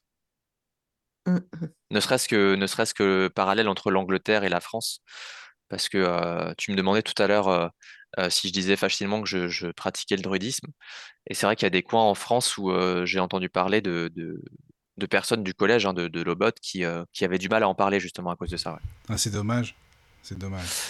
Ouais, parce que c'est des. Parce qu'on pourrait se dire, bon, maintenant ça va, on peut en parler, euh, c'est bon, euh, voilà, c'est c'est quand même. euh, les gens doivent être assez ouverts et tout, mais bon, pas forcément, quoi. Ouais, c'est des fois dans les campagnes, tu sais, des fois il Oui, y a des. Ouais. D'accord. Ben, Mhm. le 22 janvier, il y a une attablée ésotérique euh, autour du tambour chamanique. Mhm. Donc, euh, je peux toujours demander à Claire si elle est dispo et si tu veux, Frédéric, on va voir que toi hein, bientôt. Ah, oula, oula. Non, non, mais c'est vrai que si tu as des questions, ça sera intéressant, au contraire. De toute façon, Bah c'est ouais, intéressant ouais. pour tout le monde, hein, les auditeurs, euh, bien sûr que, euh, voilà, les premiers, ça les intéresse, et c'est- on est là pour eux, de toute façon. Donc voilà. Ouais, non, c'est hyper intéressant et je, je trouve ça assez chouette de pouvoir échanger comme ça. Mm, ouais, c'est vrai. J'ai pas l'occasion de le faire souvent par le format radio, donc euh, c'est un plaisir. bah, ouais. ça y est, tu es là, c'est bien. Voilà, c'est bien. Enfin voilà. Donc, Voilà, euh, je te redonnerai cas, les euh, dates. J'en parlerai aussi à Claire-Marie pour voir si euh, Si Ouais, elle elle veut Mm. en faire partie. Voilà. D'accord. En tout cas, Fred, merci beaucoup, hein, vraiment, pour ton, ta participation. euh, voilà, c'était très bien, très intéressant. Et, et pour ta simplicité, parce que voilà, au moins, euh, on, se, voilà, on est entre nous, on discute comme si on se connaissait depuis longtemps. Et ça, c'est hyper, hyper important. Donc, merci pour ça aussi, hein, vraiment. Ouais, bah c'est, je pense que c'est aussi en résonance avec ce que vous dégagez, donc euh, merci, euh, Mm. merci de votre simplicité aussi, puis de, de, de faire ce type d'émission, parce que je pense que c'est, c'est important. Je sais pas combien il y avait de personnes dans le chat là, combien de personnes nous écoutaient. On- on peu importe le nombre, mais- euh, ouais, une petite dizaine, quoi. Mais Mm. pour Ouais. écouter, je ne sais pas. Mais Ah, ça, je le sais chat, pas en tout plus. cas. Ouais, mais c'est, Ouais. c'est, comme tu dis, c'est important d'avoir des fenêtres ouvertes, et puis de, voilà, on, on est des gens normaux, hein. Oui, on ça. parle entre Oui. nous, tu vois, C'est et ça. c'est, c'est hyper chouette. Il n'y a Mhm. pas de, il y a Ouais, pas de, puis, puis tu vois, malgré l'heure, il y a encore Jean-Yves, il y a encore, euh, il y a encore YP, il y en a qui tiennent il y a hein, encore euh, du sur monde, le hein. chat. hein, Voilà, ouais, c'est bien. C'est bien. peut-être qu'ils dorment devant leur ordi. Non, non, non, non. je pense que ça parle aussi ça, sur le chat, donc c'est bien. Non, parce que tu vois, Voilà. même YP, elle dit rien n'empêche de revenir et de faire d'autres émissions. Ah bah bah, avec voilà. plaisir, écoutez. C'est sympa. Bah, merci Voilà. à tous. Encore Bah une fois, merci ouais, au merci Pakiona. tout le merci, monde. euh, voilà, à bah, tous. merci Frédéric. Merci. Claire-Marie qui est partie. Voilà. mais Ouais. Et puis on se, dit à, refera revenir. on se dit à bientôt alors et born- À de- très ouais, dormez bien, bonne nuit. Bonne Ouais, nuit, ouais, bonne à bientôt. le monde.